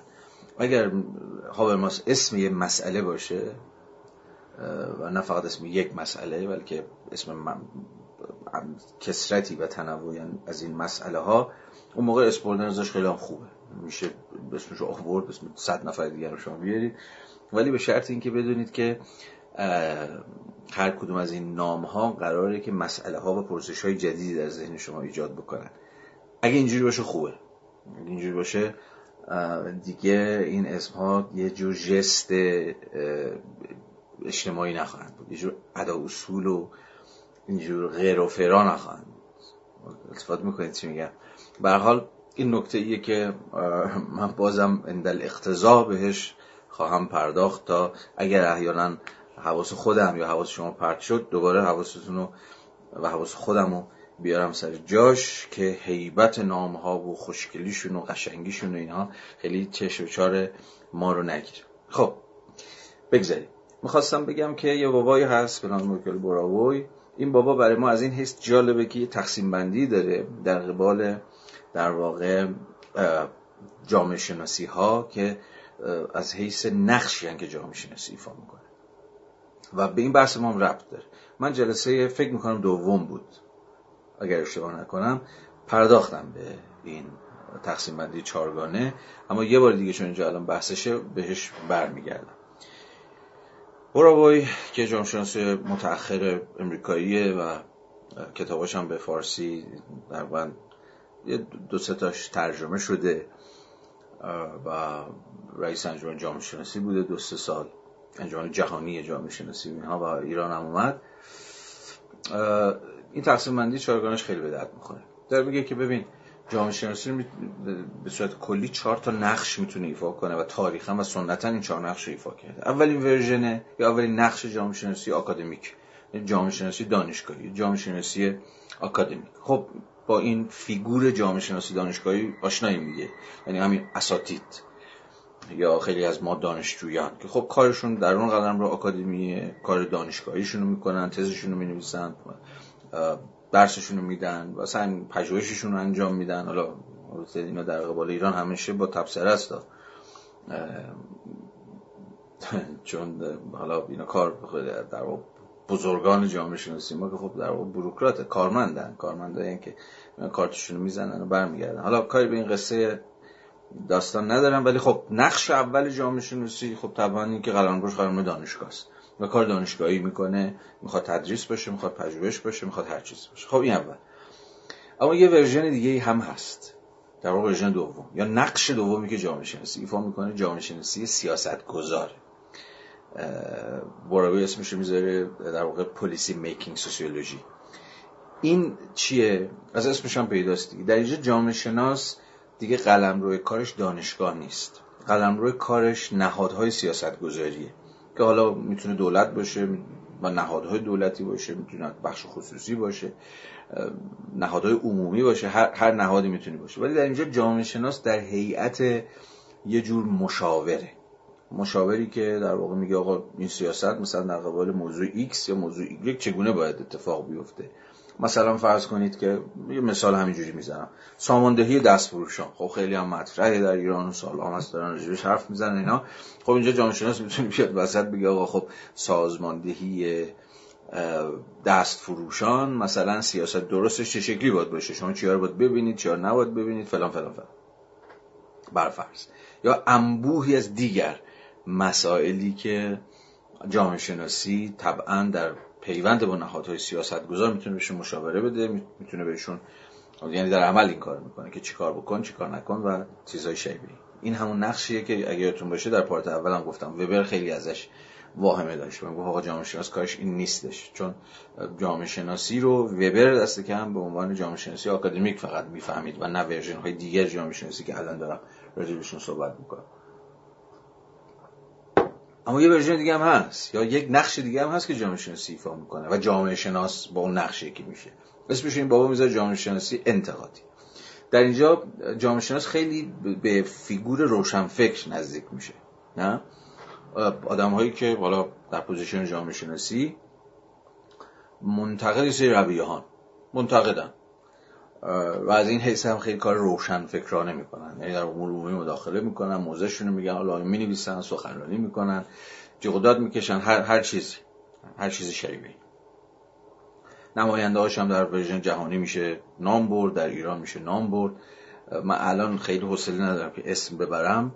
نه اینکه از اسم بردن ابایی داشته باشم نه الان فکر می‌کنم که حالا شدم بردم نمی‌دونم. ولی به حال مثلا چه می‌دونم؟ یه بابایی مثل عبازری مثلا. عبازری رو مثلا ما به عنوان جامعه انتقادی می‌شناسیم دیگه. نه؟ حالا بماند که جامعه شناس انتقادی که حالا مثالش ممکنه ایشون باشه یا هر کسی دیگه ای این به معنی چیز نیست یعنی باید حواستون باشه. ما الان راجع محتوای خود نقد طرف نمی‌زنیم. چون ممکنه که نقدش دریوری باشه. یا طرف با فیگور جامعه شناس روشن فکر انتقادی یکی شده ولی موزش اصلا آخر ارتجاست. کاش که اصلا با فیگور جامعه شناس انتقادی یکی نمی‌شد. پس همین که میگم مثال بزنم قاطی میشه با ده چیز دیگه هم بگم که اون مثال رو ریزه تعدیل بکنه. برای این نمی‌خوام اسم ببرم. بگم ابوذری فلان بگم چه محمد فاضلی فلان بگم برای توفیق تحت داستان دیگه پیش میاد. از همین اسم نمی‌خوام بیارم که قاطی پاتی نشه. به نکته رو بگیرید. پس سومین نقش جامعه شناس انتقادیه جامعه شناسی انتقادی. اما نقشه چهارمی هم رفیقمون بوراووی برای جامعه شناسی برمی که خب خیلی متأخره. اسمش می‌ذاره public sociology جامعه شناسی public که در ایران ترجمه شده و ترجمه بدی هم نیست مردم مدار. در اینجا جامعه شناس دیگه نه قلمرو کارش دانشگاه است نه با دولت و نهادهای سیاست گذار کار می‌کنه نه صرفا فیگور آدم منتقد می‌گیره. بلکه با public کار می‌کنه. با خود public با مردم. با مردم و برای مردم کار می‌کنه. اینجا و اینجا جامعه خیلی به فیگور اکتیویست نزدیک میشه یا به فعال اجتماعی نزدیک میشه. با گروه های ستم دیده با گروه های محروم با فرودستان بویژه. با مردم محله مردم روستا این ور اون ور با اینها شروع می‌کنه کار کردن با اینها حرف زدن و دانش جامعه شناسی اینجا گره می‌خوره به خود مردم در مقام سوژه های زنده. که مثالش هم فت و فراوونه جامعه شناس و اکتیویست شاید بشه اسمشو گذاشت. خب یه لحظه این چهار نقش جامعه شناسی در نظر بگیرید اینا ببینید رفقا اینا نقشه ها اینا هویت نیست. یعنی چی؟ شما از این نقش می‌تونید وارد نقش دیگه بشید. حتی خیلی وقتا بین این نقش تعارض هست من حواسم هست که شما دیگه نمی‌تونید جامعه شناس سیاست گذار باشید برید تو نقش یکی بشید بعد یهو بیاد بیرون لباستون در بیاد برید تو نقش مثلا جامعه شناس مردم مدار. این تغییر نقشه اونقدر راحت نیست و دل بخواهی هم نیستش. حواسم به این هست. ولی به هر حال نقشه انعطاف پذیرن هویت نیستن یعنی اینکه شما با هیچ کدوم از این نقشه عموما یکی نمیشید یا می‌تونید که یکی نشید. یعنی کسی که جامعه شناس دانشگاهیه می‌تونه جامعه شناس انتقادی هم باشه کما اینکه اینجوریه دیگه. نه؟ مثلا در چه می‌دونم آمریکا یه بابایی مثل سیراد میلز شاید معرف حضورت هم باشه اغلب کتاباش هم به فارسی ترجمه شده. در این حال که یه اکادمیسیانه یک در واقع بخشی از جریان روشنفکران منتقد جامعه سرمایه داری آمریکا هم هست. البته دهه 50 و 60 میلادی که اواخر دهه 60 که اشتباه مرد سیراد میلز ولی خب مثلا فیگور آدمی که هم تو نقش جامعه شناسی دانشگاهی کار کرده هم در نقش جامعه شناسی مثلا انتقادی. یا حالا باز تو ایران نمی‌خوام مثالشو بزنم که داستان پیش نیاد و مجبور نشم راجع داستان هی تبصره بزنم براتون و بحث شهید بشه. اما پس اینا نقشاییه که جامعه شناسی و جامعه شناسان عموما می‌تونن ایفا بکنن. ولی هستن کسایی که مثلا فقط یارو آکادمیسیانه دیگه یعنی دانشگاه رو صفر چسبیده ول می‌کنه نه با نهادی سیاست گذار کار می‌کنه. البته چنین شیری خدا هم نافرید البته تا که من می‌دونم در ایران دست کردم چون اغلب اینها اساتید به حال هم یه پاشون تو دانشگاه یا پاشون با همین از قبل پروژه مروژه گرفتن. اینها با این نهادهای سیاست گذار و حالا دولت شهرداری این وزارت خونه است اون نهاد چه می‌دونم چیزا کار می‌کنه. ولی خب می‌شود می‌شود. حالا آدم هم سراغ گرفت که تا حدی فقط فیگور آکادمیک دارن. ولی در این حال کسی هستن که هم فیگور آکادمیکن هم با نهادهای سیاست گذاری کار می‌کنن هم به وقتش انقد زرنگن که موضع انتقادی هم بگیرن و بعضا حتی جایگاه الان مثلا جامعه شناسی مردم مدار رو هم بعضا می‌خوان اداشو در بیارن یا نقشش ایفا کنن. باز به case کاری ندارم. case ها می‌تونن بسیار متنوع باشن. فقط حواستون باشه که دست کم چهار نقش رو میشه برای جامعه شناسی لحاظ کرد. حالا این چه بحث ربطی به اون بحث اول ما داره. بحثی که راجع به علایق برسازنده شناخت به اتکای موازه هاورماس گفتیم. مشخصه که همپوشانی طابق نعل به نعلی بین این تقسیم بندی براویایی و هابرماسیایی وجود نداره. ولی یک چیزهایی هم هست. یک قرابت هایی هم می‌توانید شما تشخیص بدید دیگه. مثلا علاقه برسازنده شناختی که ناظر بر کنترل و دستکاری و اینجور قصه ها بود به عنوان اولین علاقه که ازش حرف میزن خیلی نزدیکی به جامعه سیاست گذار جامعه شناسی و جامعه شناس تا جایی که گره می‌خوره به نهادهایی که کار در واقع پلیسی میکینگند چه خصوصی باشه چه دولتی باشه چه هر چیزی دیگه ای اینجا خیلی وصل میشن به این نوع علاقه. این نوع علاقه هم لزوما معنی نیست که خیلی چیز ترسناکی ها علاقه به کنترل یا مداخله یا مهار یا دستکاری یا اصلاح چیز شبیه که شما ابژت رو در واقع شناخت ابژه برای اینی که شما دست ببرید در ابژه. یه چیزی در ابژه تغییر بدی. این خیلی نزدیکه به چیز. خیلی نزدیکی به اون چیزی که مثلا ما ازش به عنوان جامعه شناسی سیاست گذار در روایت براویایی می‌فهمیم. علاقه به فهم شاید به یک معنایی شاید به یک معنایی مثلا خیلی نزدیک باشه به عرض می‌کنم خدمت شما جامعه شناسی دانشگاهی. جامعه شناسی کم و بیش شاید بشود گفت خونسایی که هیچ وقت خونسا بودگی تام وجود نداره.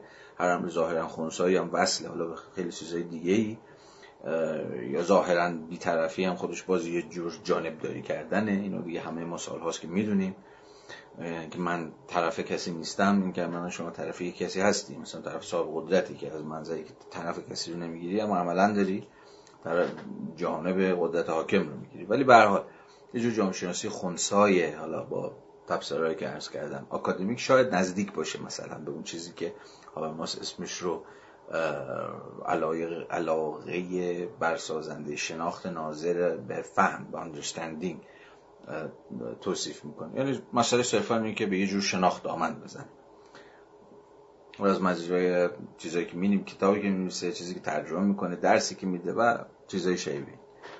و حالا ورژن سوم علاقه به رهایی که به دانشهای انتقادی دامن می‌زنه خیلی نزدیک به جامعه شناسی انتقادی به معنای براویایی کلمه و البته نزدیک به جامعه شناسی مردم مدار باز به معنای براویایی کلمش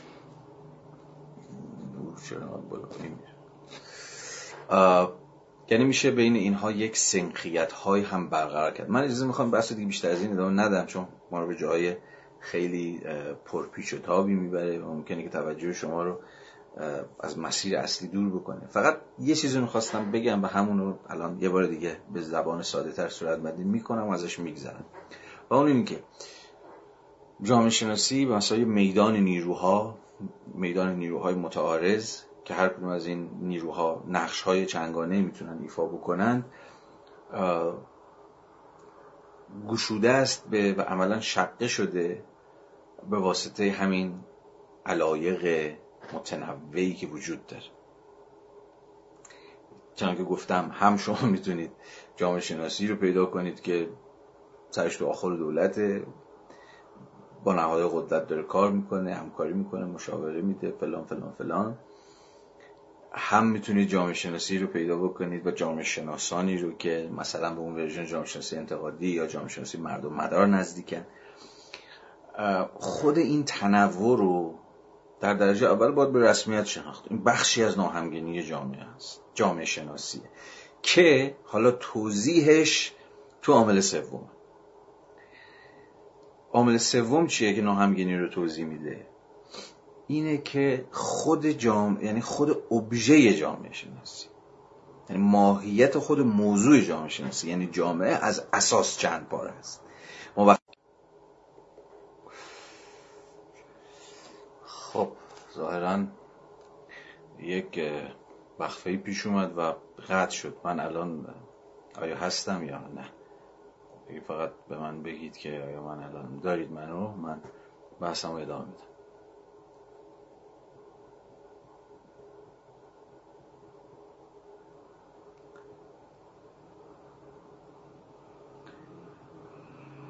خب. ظاهرا که هست. قطع شده بود دیگه نه؟ اوکی. مرسی.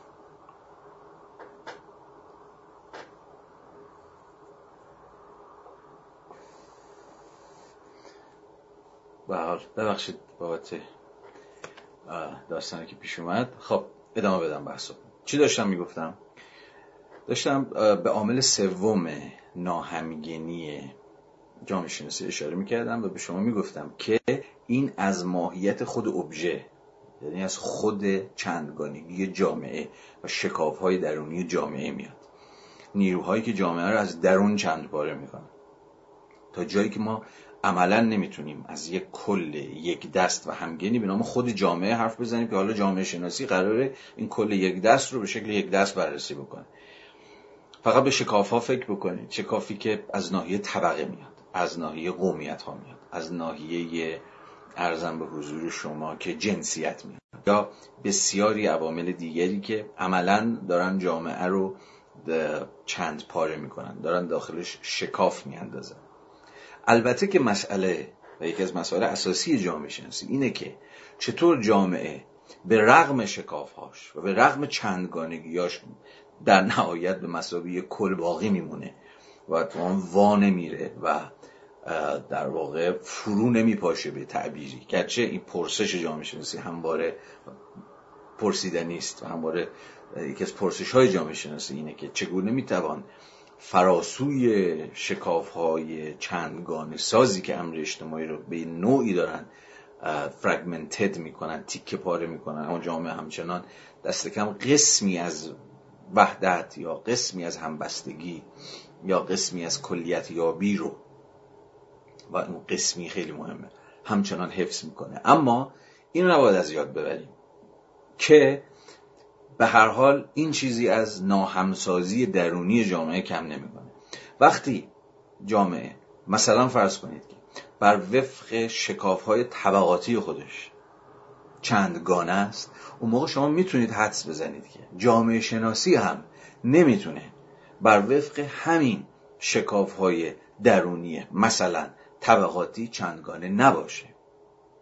به زبان یه ذره کلاسیک اگر بخوام سخن بگم نمی‌تونید انتظار نداشته باشید که مثلا هر یک از این طبقات نماینده های خودشون رو درون خود جامعه شناسی داشته باشن.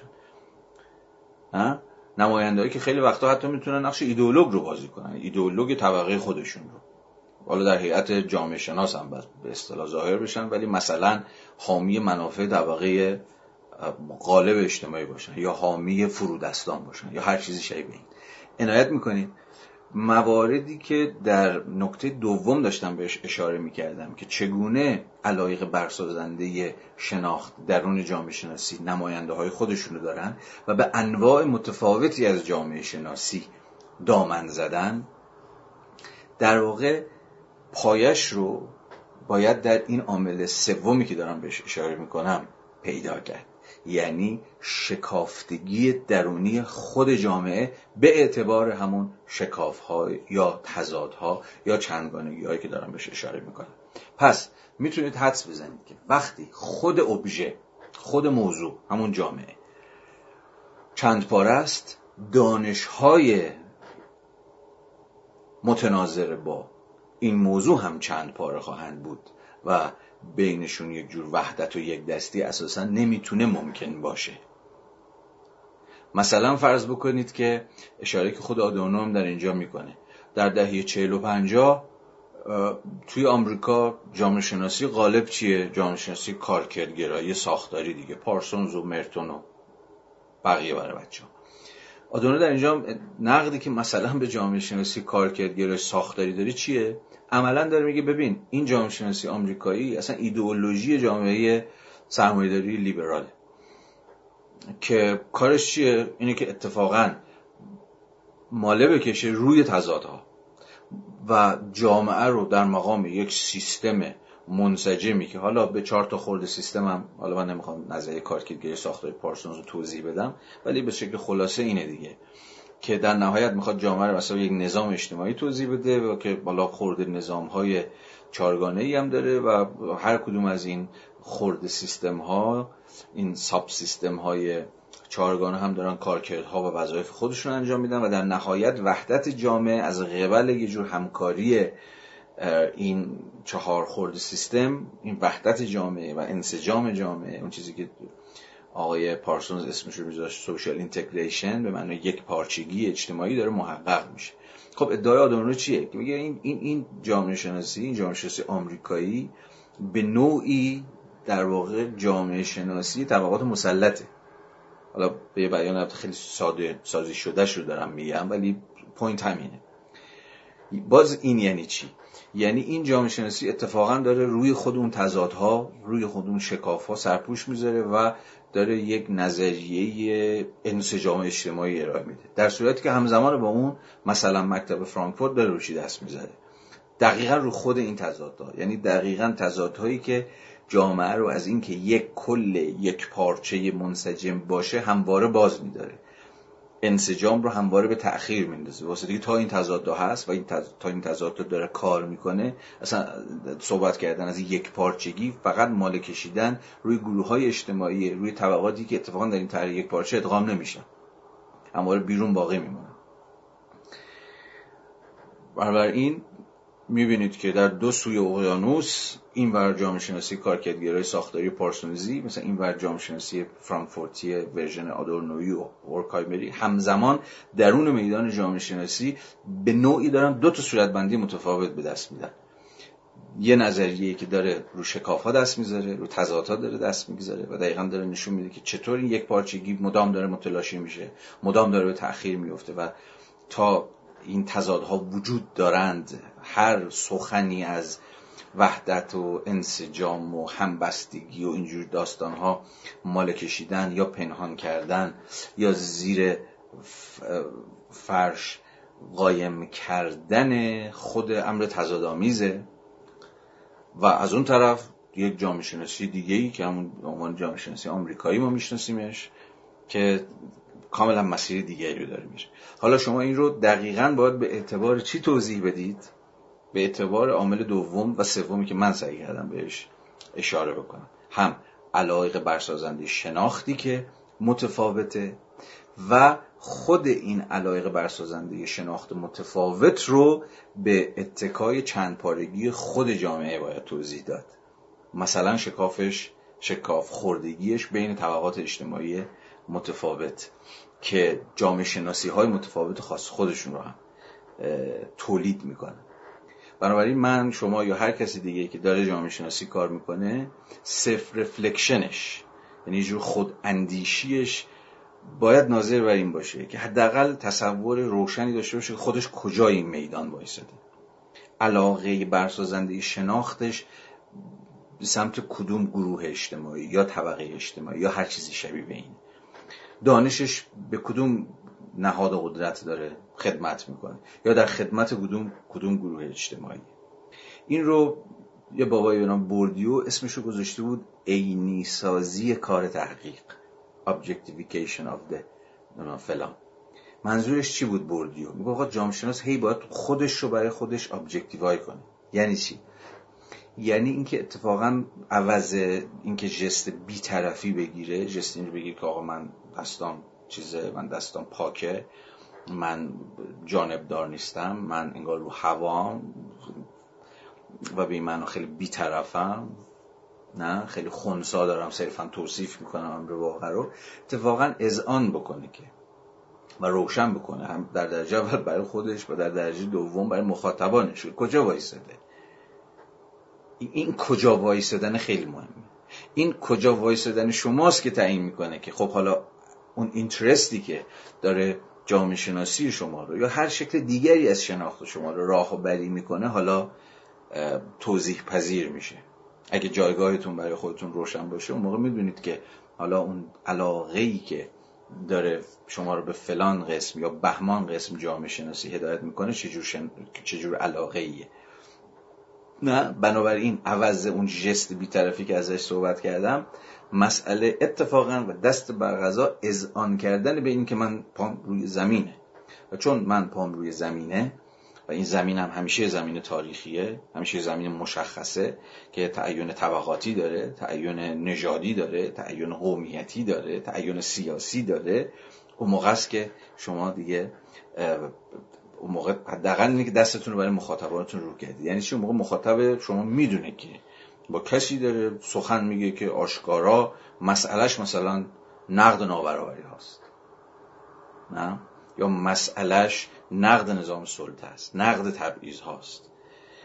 و به این معنا علاقه پیشبرنده جامعه شناسی او به مسابقه قسمی دانش علاقه به رهایی چون مسئلهش مسئله سلطه است چون سلطه رو جدی گرفته. و به این معنا اتفاقا دانش او می‌خواد توجه شما رو یا سنس شما رو و سنسیبیلیتی شما رو متوجه وجود نظام سلطه بکنه. اینکه نشون بده سلطه به چه اشکال متنوعی تا فیها خالدون زندگی های ما نفوذ کرد. و, و اشکال بسیار متنوعی که می‌شود برای سلطه بر شما پس این موضع این موضعی که من به با آریتی که از مفهوم پردازی بوردیو می‌گیرم اسمشو می‌ذارم. عینی سازی کار پژوهش یا کار جامعه شناسی در واقع داستانش اینه که پس تکلیف اون ایستار اجتماعی خود پژوهشگر رو خود جامعه شناس رو کسی که به حال داره یک جور نالج رو تولید می‌کنه یا تبلیغ می‌کنه یا حالا تبلیغی کلمه خوبی نیست. به حال موضع مشخصی داره چه مترجم باشه چه نویسنده باشه چه هر کسی دیگری در واقع تکلیف اینو روشن می‌کنه. ایستار اجتماعی ایستار اجتماعی پژوهشگر یا جامعه شناس در این صورت هم خودش رو از توهم بیطرفی و خونسا بودن در میاره و هم اینکه مخاطبانش رو در اون قدری با مخاطبانش صادق هست که روشن بکنه که کجای میدان اجتماعی ایستاده و چه داره می‌کنه. این البته هیچ کدوم بحثایی نیست که هابرماس مذارت می‌خوام. آدورنو در این کتاب بهشون اشاره کنه چون که گفتم فقط می‌گوید و میگذرد ولی من به نظرم رسید که در همین ابتدای کار اشاره کردن به این موارد نه تنها خالی از فایده نیست بلکه به نوعی ضروری هم هست. خب اجازه بدید که من درس گفتار اول رو بعد از چهار جلسه خاتمه یافته فرض بکنم و همراه با شما بیام باید درس گفتار دوم آدورنو بشم. سه تا موضوع هست که اینجا بسیار بسیار در درس گفتار دوم به نظرم پرسیدنی و بحث کردنی است.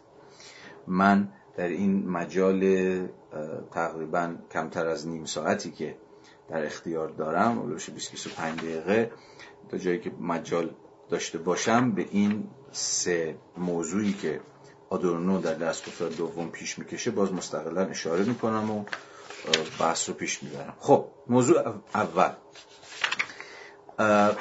در صفحه سی این نسخه فارسی که من در اختیار دارم آدورنو یه بحثی رو مطرح می‌کنه که بسیار بحث باز جدی است. من اسمشو می‌ذارم باز این نامگذاری نامگذاری منه. اسمشو می‌ذارم مسئله باستولید آدم اسمش می‌ذاره مسئله بقا. که جامعه شناسی همواره مسئلهش این بوده که یا یکی از مسئلهاش این بوده که توضیح بده آقا بقای اجتماعی چجوری ممکن شده؟ چجوری جامعه باقی مونده؟ حالا مثلا به رغم تضادها و فلان فلانش که در فراسای قبلی بهش اشاره کردم. من اما به زبان متأخرتری زبانی که امروز جامعه شناسی بیشتر به اون زبان و با اون مفاهیم داره فکر می‌کنه بحث آدورنو رو با صورت بندی می‌کنم و اسمشو می‌ذارم مسئله باستولید و زیل اون چند تا نکته رو میگم که به نظرم میاد حیاتیه. چیه مسئله باستولید؟ و جامعه شناسی وسط چی کار است؟ بخش وسیع از خود سنت جامعه شناسی وقف مسئله باستولید شده. یعنی چی؟ از عنوانش هم تا حدی برمیاد. یعنی صرف این پرسش شده که چگونه جامعه به رغم اون تضادها به رغم اون شکافها. خیلی وقتا به رغم نارضایتی هایی که در یه جامعه وجود داره اما تونسته همچنان خودش باستولید کنه. همچنان تونسته بقا پیدا بکنه. به زبان دیگه یک نظم اجتماعی و سیاسی و اقتصادی که ممکنه خیلی وقتا به نظر ما ناکارآمد برسه ممکنه به نظر ما نظم حتی شکننده بیاد به نظر ما حتی نظم ناعادلانه به چشممون بیاد که مسلوجه به نقده مسلوجه به تغییر مسلوجه به اعتراض هر آینه فرو خواهد ریخت هر آینه باید فرو بریزد و غیره و غیره. اما این می‌تونه خودش رو باستولید کنه. اما می‌تونه ادامه پیدا بکنه. خب اینجا یه پرسش خیلی جدی وجود داره که در واقع ما اینجا با نظرهای باستولید سر کار داریم. که در واقع ناظر بر همین سازوکارهایی که یک جامعه یا به تعبیر یک نظم سیاسی اقتصادی اجتماعی و فرهنگی می‌تونه خودش رو کش بده می‌تونه بقای خودش رو همچنان تداوم ببخشه. این سازوکارها چیه این پاسخ می‌خواد.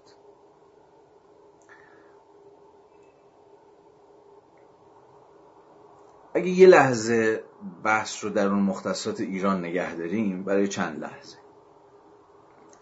شاید کامن سنس ایرانی ما اگه این پرسش رو از خودش بپرسه یه پاسخ حاضر آماده داره که سالها هم هست این پاسخ رو داره پیش خودش تکرار می‌کنه و جالبم اینه که خیلی شک نکرده به این پاسخش.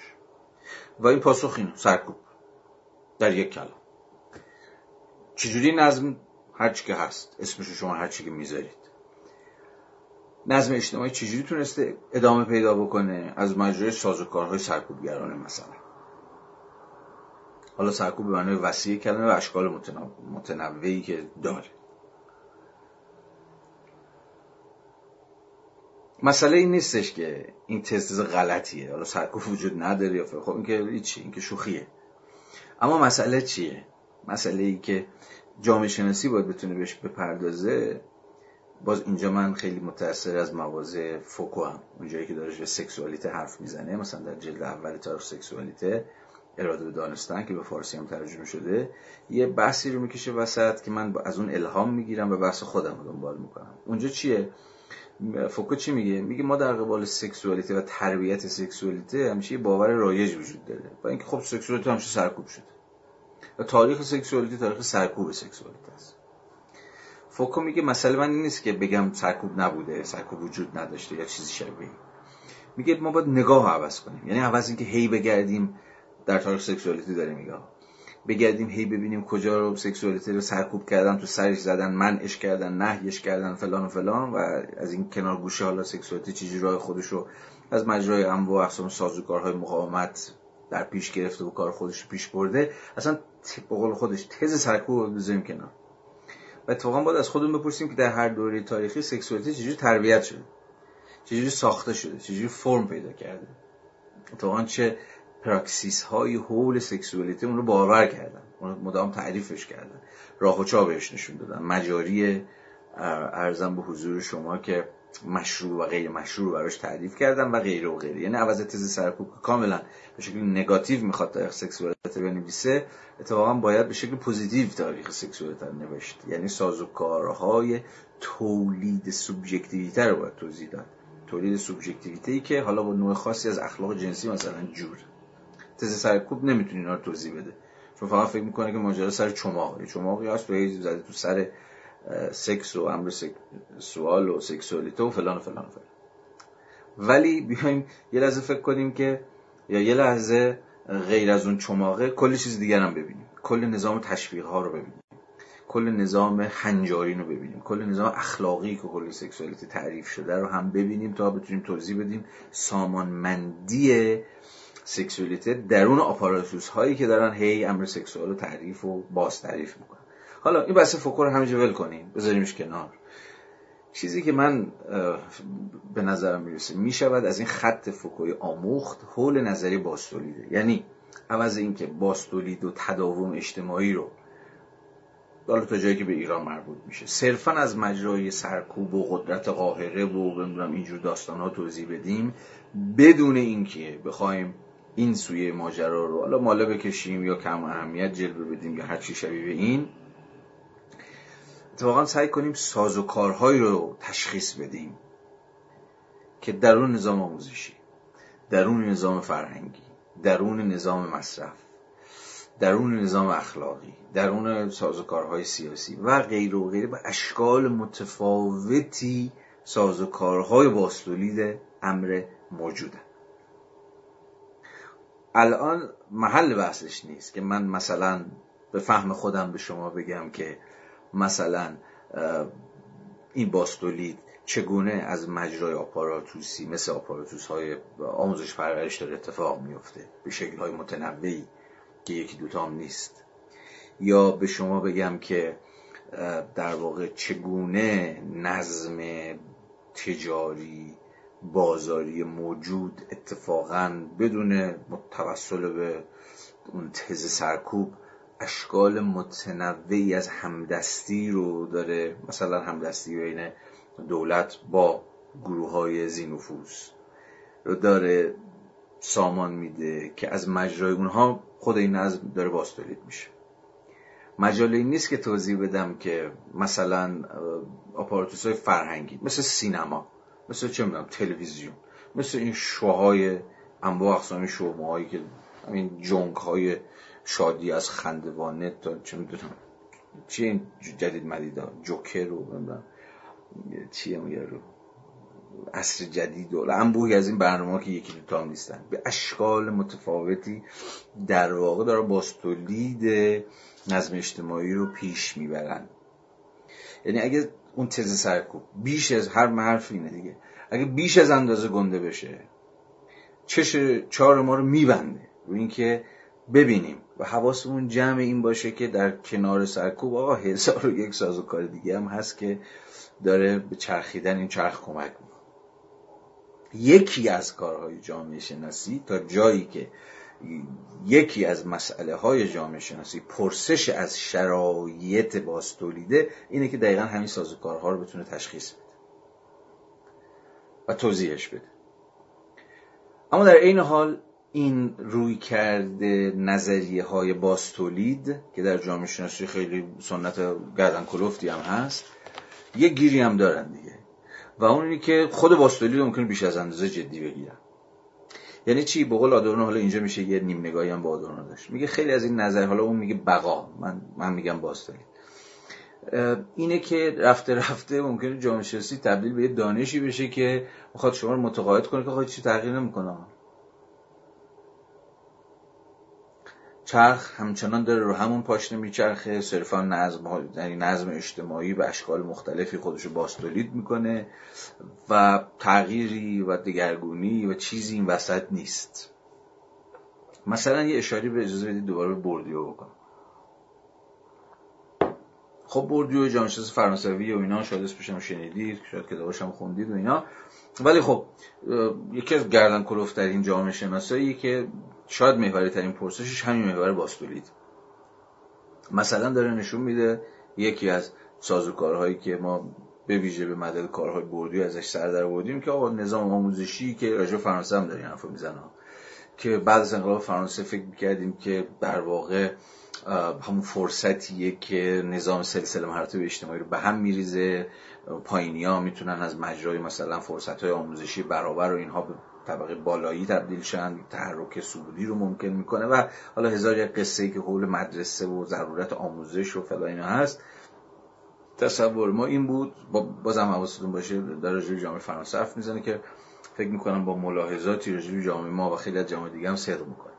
اما کار بردیونی که نشون آقا یه چیزی مثل مدرسه و بعدا دانشگاه اتفاقا برخلاف تصوری که با انقلاب فرانسه و اینها شروع شد نه تنها در خدمت تغییر اجتماعی و معنی تحرک سعودی و جابجایی سلسله مراتب اجتماعی نیستند بلکه اتفاقا ابزار بازتولید خود اون نظم سلسله مراتبی بالایی ها همچنان بالایی یا برنده ها همچنان برنده باقی مونن و بازنده ها همچنان بازنده باقی مونن. حالا فارغ از استثناهایی که این وسط مسط ها همیشه وجود داره و اتفاقا نظام تبلیغات ایدئولوژیک همیشه روی اینا دست می‌ذاره. مثلا بچه ای که از ته مثلا یه روستایی بلند شده کلاس کنکورم نرفته مثلا رتبه تک رقمی آورده و اونو بولد بکنه و بعد بگم وای با تلاش و پشتکار میشه آدم به هر کجا می‌خواد برسه. همین نظام موفقیت اجتماعی که همون باش آشناییم. ولی سازوکارهای کلانتر به شما میگه که وای این سال اخیر در ایران هم خیلی مطرح شده و همین مثلا آقای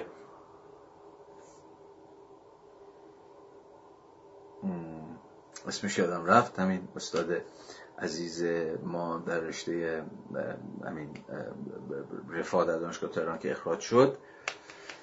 خیلی میزمین کار کرد. از می‌خوام اسمش یادم رفت.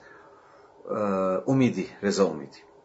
که کاراشو دنبال بکنید مثلا رضا امیدی خیلی خوب و دقیق و مثلا نشون داده و خیلی های دیگه ای از دوستان که روی جامعه شناسی آموزش پرورش کار کرده که همین قضیه در قبال ایران هم صادق مثلا شما به هزار در واقع رتبه های زیر هزار که نگاه بکنید می‌بینید که بالای 90 درصد این بچه های زرنگ زیر هزار از مدارس خصوصی دارن میان. بیشتر سرمایه گذاری ها رو مثلا والدینشون برای تحصیلشون مثلا به خرج دادن. اغلبشون از مناطق مثلا متمول تهرون دارن میان و غیره و غیره. حالا به جزئیاتش من خیلی نمی‌خوام بپردازم فقط اصل مطلب می‌خوام بگم. که چجوری باستولید مثلا طبقاتی و جایگاه های طبقاتی از مجرای همون سازوکار اجتماعی که قرار بوده این سلسله مراتب اجتماعی رو ویران بکنه یعنی نظام آموزشی یعنی مدرسه اتفاقا و دست بر داره باستولید میشه. که خب یکی از مثلا مطالباتی که جنبش معلمان و اینها مثال ها دارن مطرح می‌کنن آموزش رایگان یا برابری دسترسی به فرصت های آموزشی خب ناظر بر همین داستان دیگه که ماجرا به چه شکلی داره ادامه پیدا می‌کنه. حالا چی می‌خواستم بگم؟ اون نقدی که در این حال به نظر باستولیدم و به امثال بردیو هم که در این حال شدت آدم چپ انتقادی فلان که میگه آقا جامعه شناسی اصلا هنر رزمیه اصلا اینجور کاراتکاریه فلان اینها وارده. اینه که آقا تو که همه کارت شده هی بگی باستولید هی بگی باستولید پس این گسست کجا اتفاق میفته فاصله است بین اینکه شما از موضع انتقادی سازوکارهای نابرابرساز رو هی تحلیل بکنی و از این حس بگی آقا بالایی ها اون بالا پایینی ها اون پایین برنده ها برنده بازنده ها بازنده باقی میمونن و خب در این حرفت ظاهرا یک تنین انتقادی خیلی جدی وجود داره. اما در عین حال در عین حال خطرش اینه که ما رو متقاعد بکنه که آقا از خبرها هم نیست. یعنی همه چیز در نهایت سر جای خودش باقی بمونه و انبوهی از سازوکارهای پنهان اجتماعی خیلی وقتا ما نمیشناسیمشون خیلی وقتا به نحوه عملکردشون واقف نیستیم وجود دارن که اینها دارن نظم هی کش میدن و هی تداوم میبخشن و تداوم میبخشن. اینجاست که خب این مسئله خیلی جدی پیش میاد و اونم همون مسئله قدیمی تغییر اجتماعی.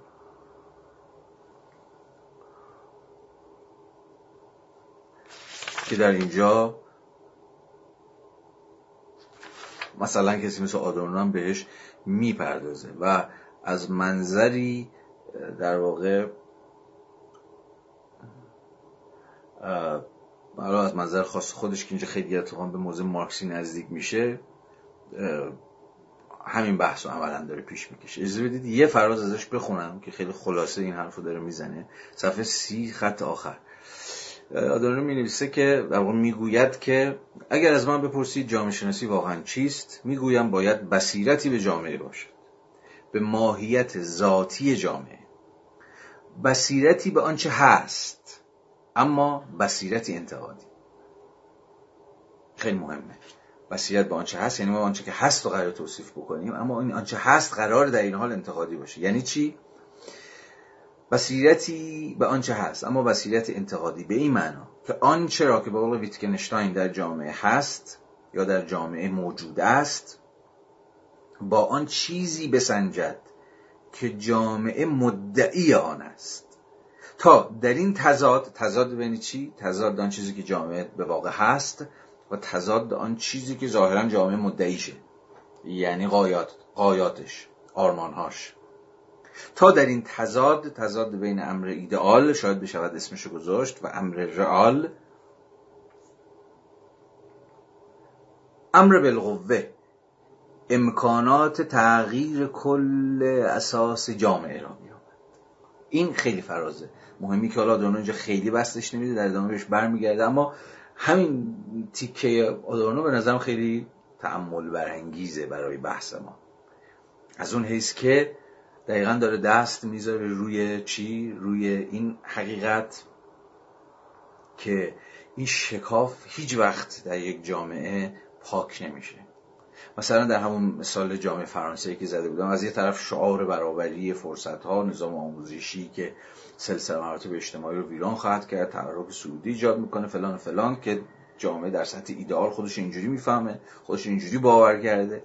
اما در سطح رئال و اینجاست که جامعه شناسی بسیار مهم میشه در جایی که باید به رئالیته وفادار باشه یا آنچه هست رو تو توصیف کنه نشون میده که چقدر در عمل این جامعه تا دروغگوه این جامعه داره در تضاد تام با ایدئالیته خودش با نظام هنجاری خودش. عمل می‌کنه. اینو در قبال جامعه مثل جامعه خودمون به زبانهای بسیار متفاوت می‌شود نشون داد. حالا به یه جامعه مثل جامعه ما که خیلی حرفای قلم به سلمبه به خودش می‌زنه و خیلی وقتا باورش می‌کنه. آنچنان حرفای آنچنانی و اتفاقا نشون دادن این فاصله این شکاف بین این دو تا سطح ایدئال و سطح رئال جامعه شناسی باید بین به بابا باید بتونه بین این شکاف حرکت بکنه. از یه طرفی امر رئال رو با نهایت ابجکتیویته ممکن که بعد بهش برمیگردیم به مورد ابجکتیویته ممکن یا به تعبیری نهایت ابجکتیویته ممکن ممکنه چجور چیزی باشه در جامعه شناسی. و به چه معنا در عین حال اون موضعی که گفتیم جامعه شناسی نمی‌تونه بگه بیطرفم و اگه نگه که بیطرفم بعد اون موقع تکلیف ابجکتیویته چی میشه؟ چون ظاهرا ابجکتیویته حدی از بیطرفی رو اقتضا می‌کنه دیگه. چون شما اگر جانب دار باشید یعنی نگاهتون اوریب داشته باشه دیگه امر objective و objective نمی‌بینید امر رئال رو امر رئال نمی‌بینید. یا به تعبیر آنچه را که هست آنچه که با واقع هست نمی‌بینید چون داری از این منظر خاص بهش نگاه می‌کنید حالا بین این دوتا چجوری میشه پیوند برقرار کرد؟ یعنی در این حال شما جانبداری خودتون رو نفع نکنید یعنی ایستار اجتماعی خودتون رو و علایق برسازنده شناخت جامعه خودتون رو ماله نکشید پنهانش نکنید اما در این حال بتونید از ابجکتیویته دانشتون هم دفاع بکنید. یعنی باری به هر جهت همجور دل بخواهیه چون من مثلا طرفدار مثلا فرودستان هستم دانشم هم مثلا در خدمت فرودستانه.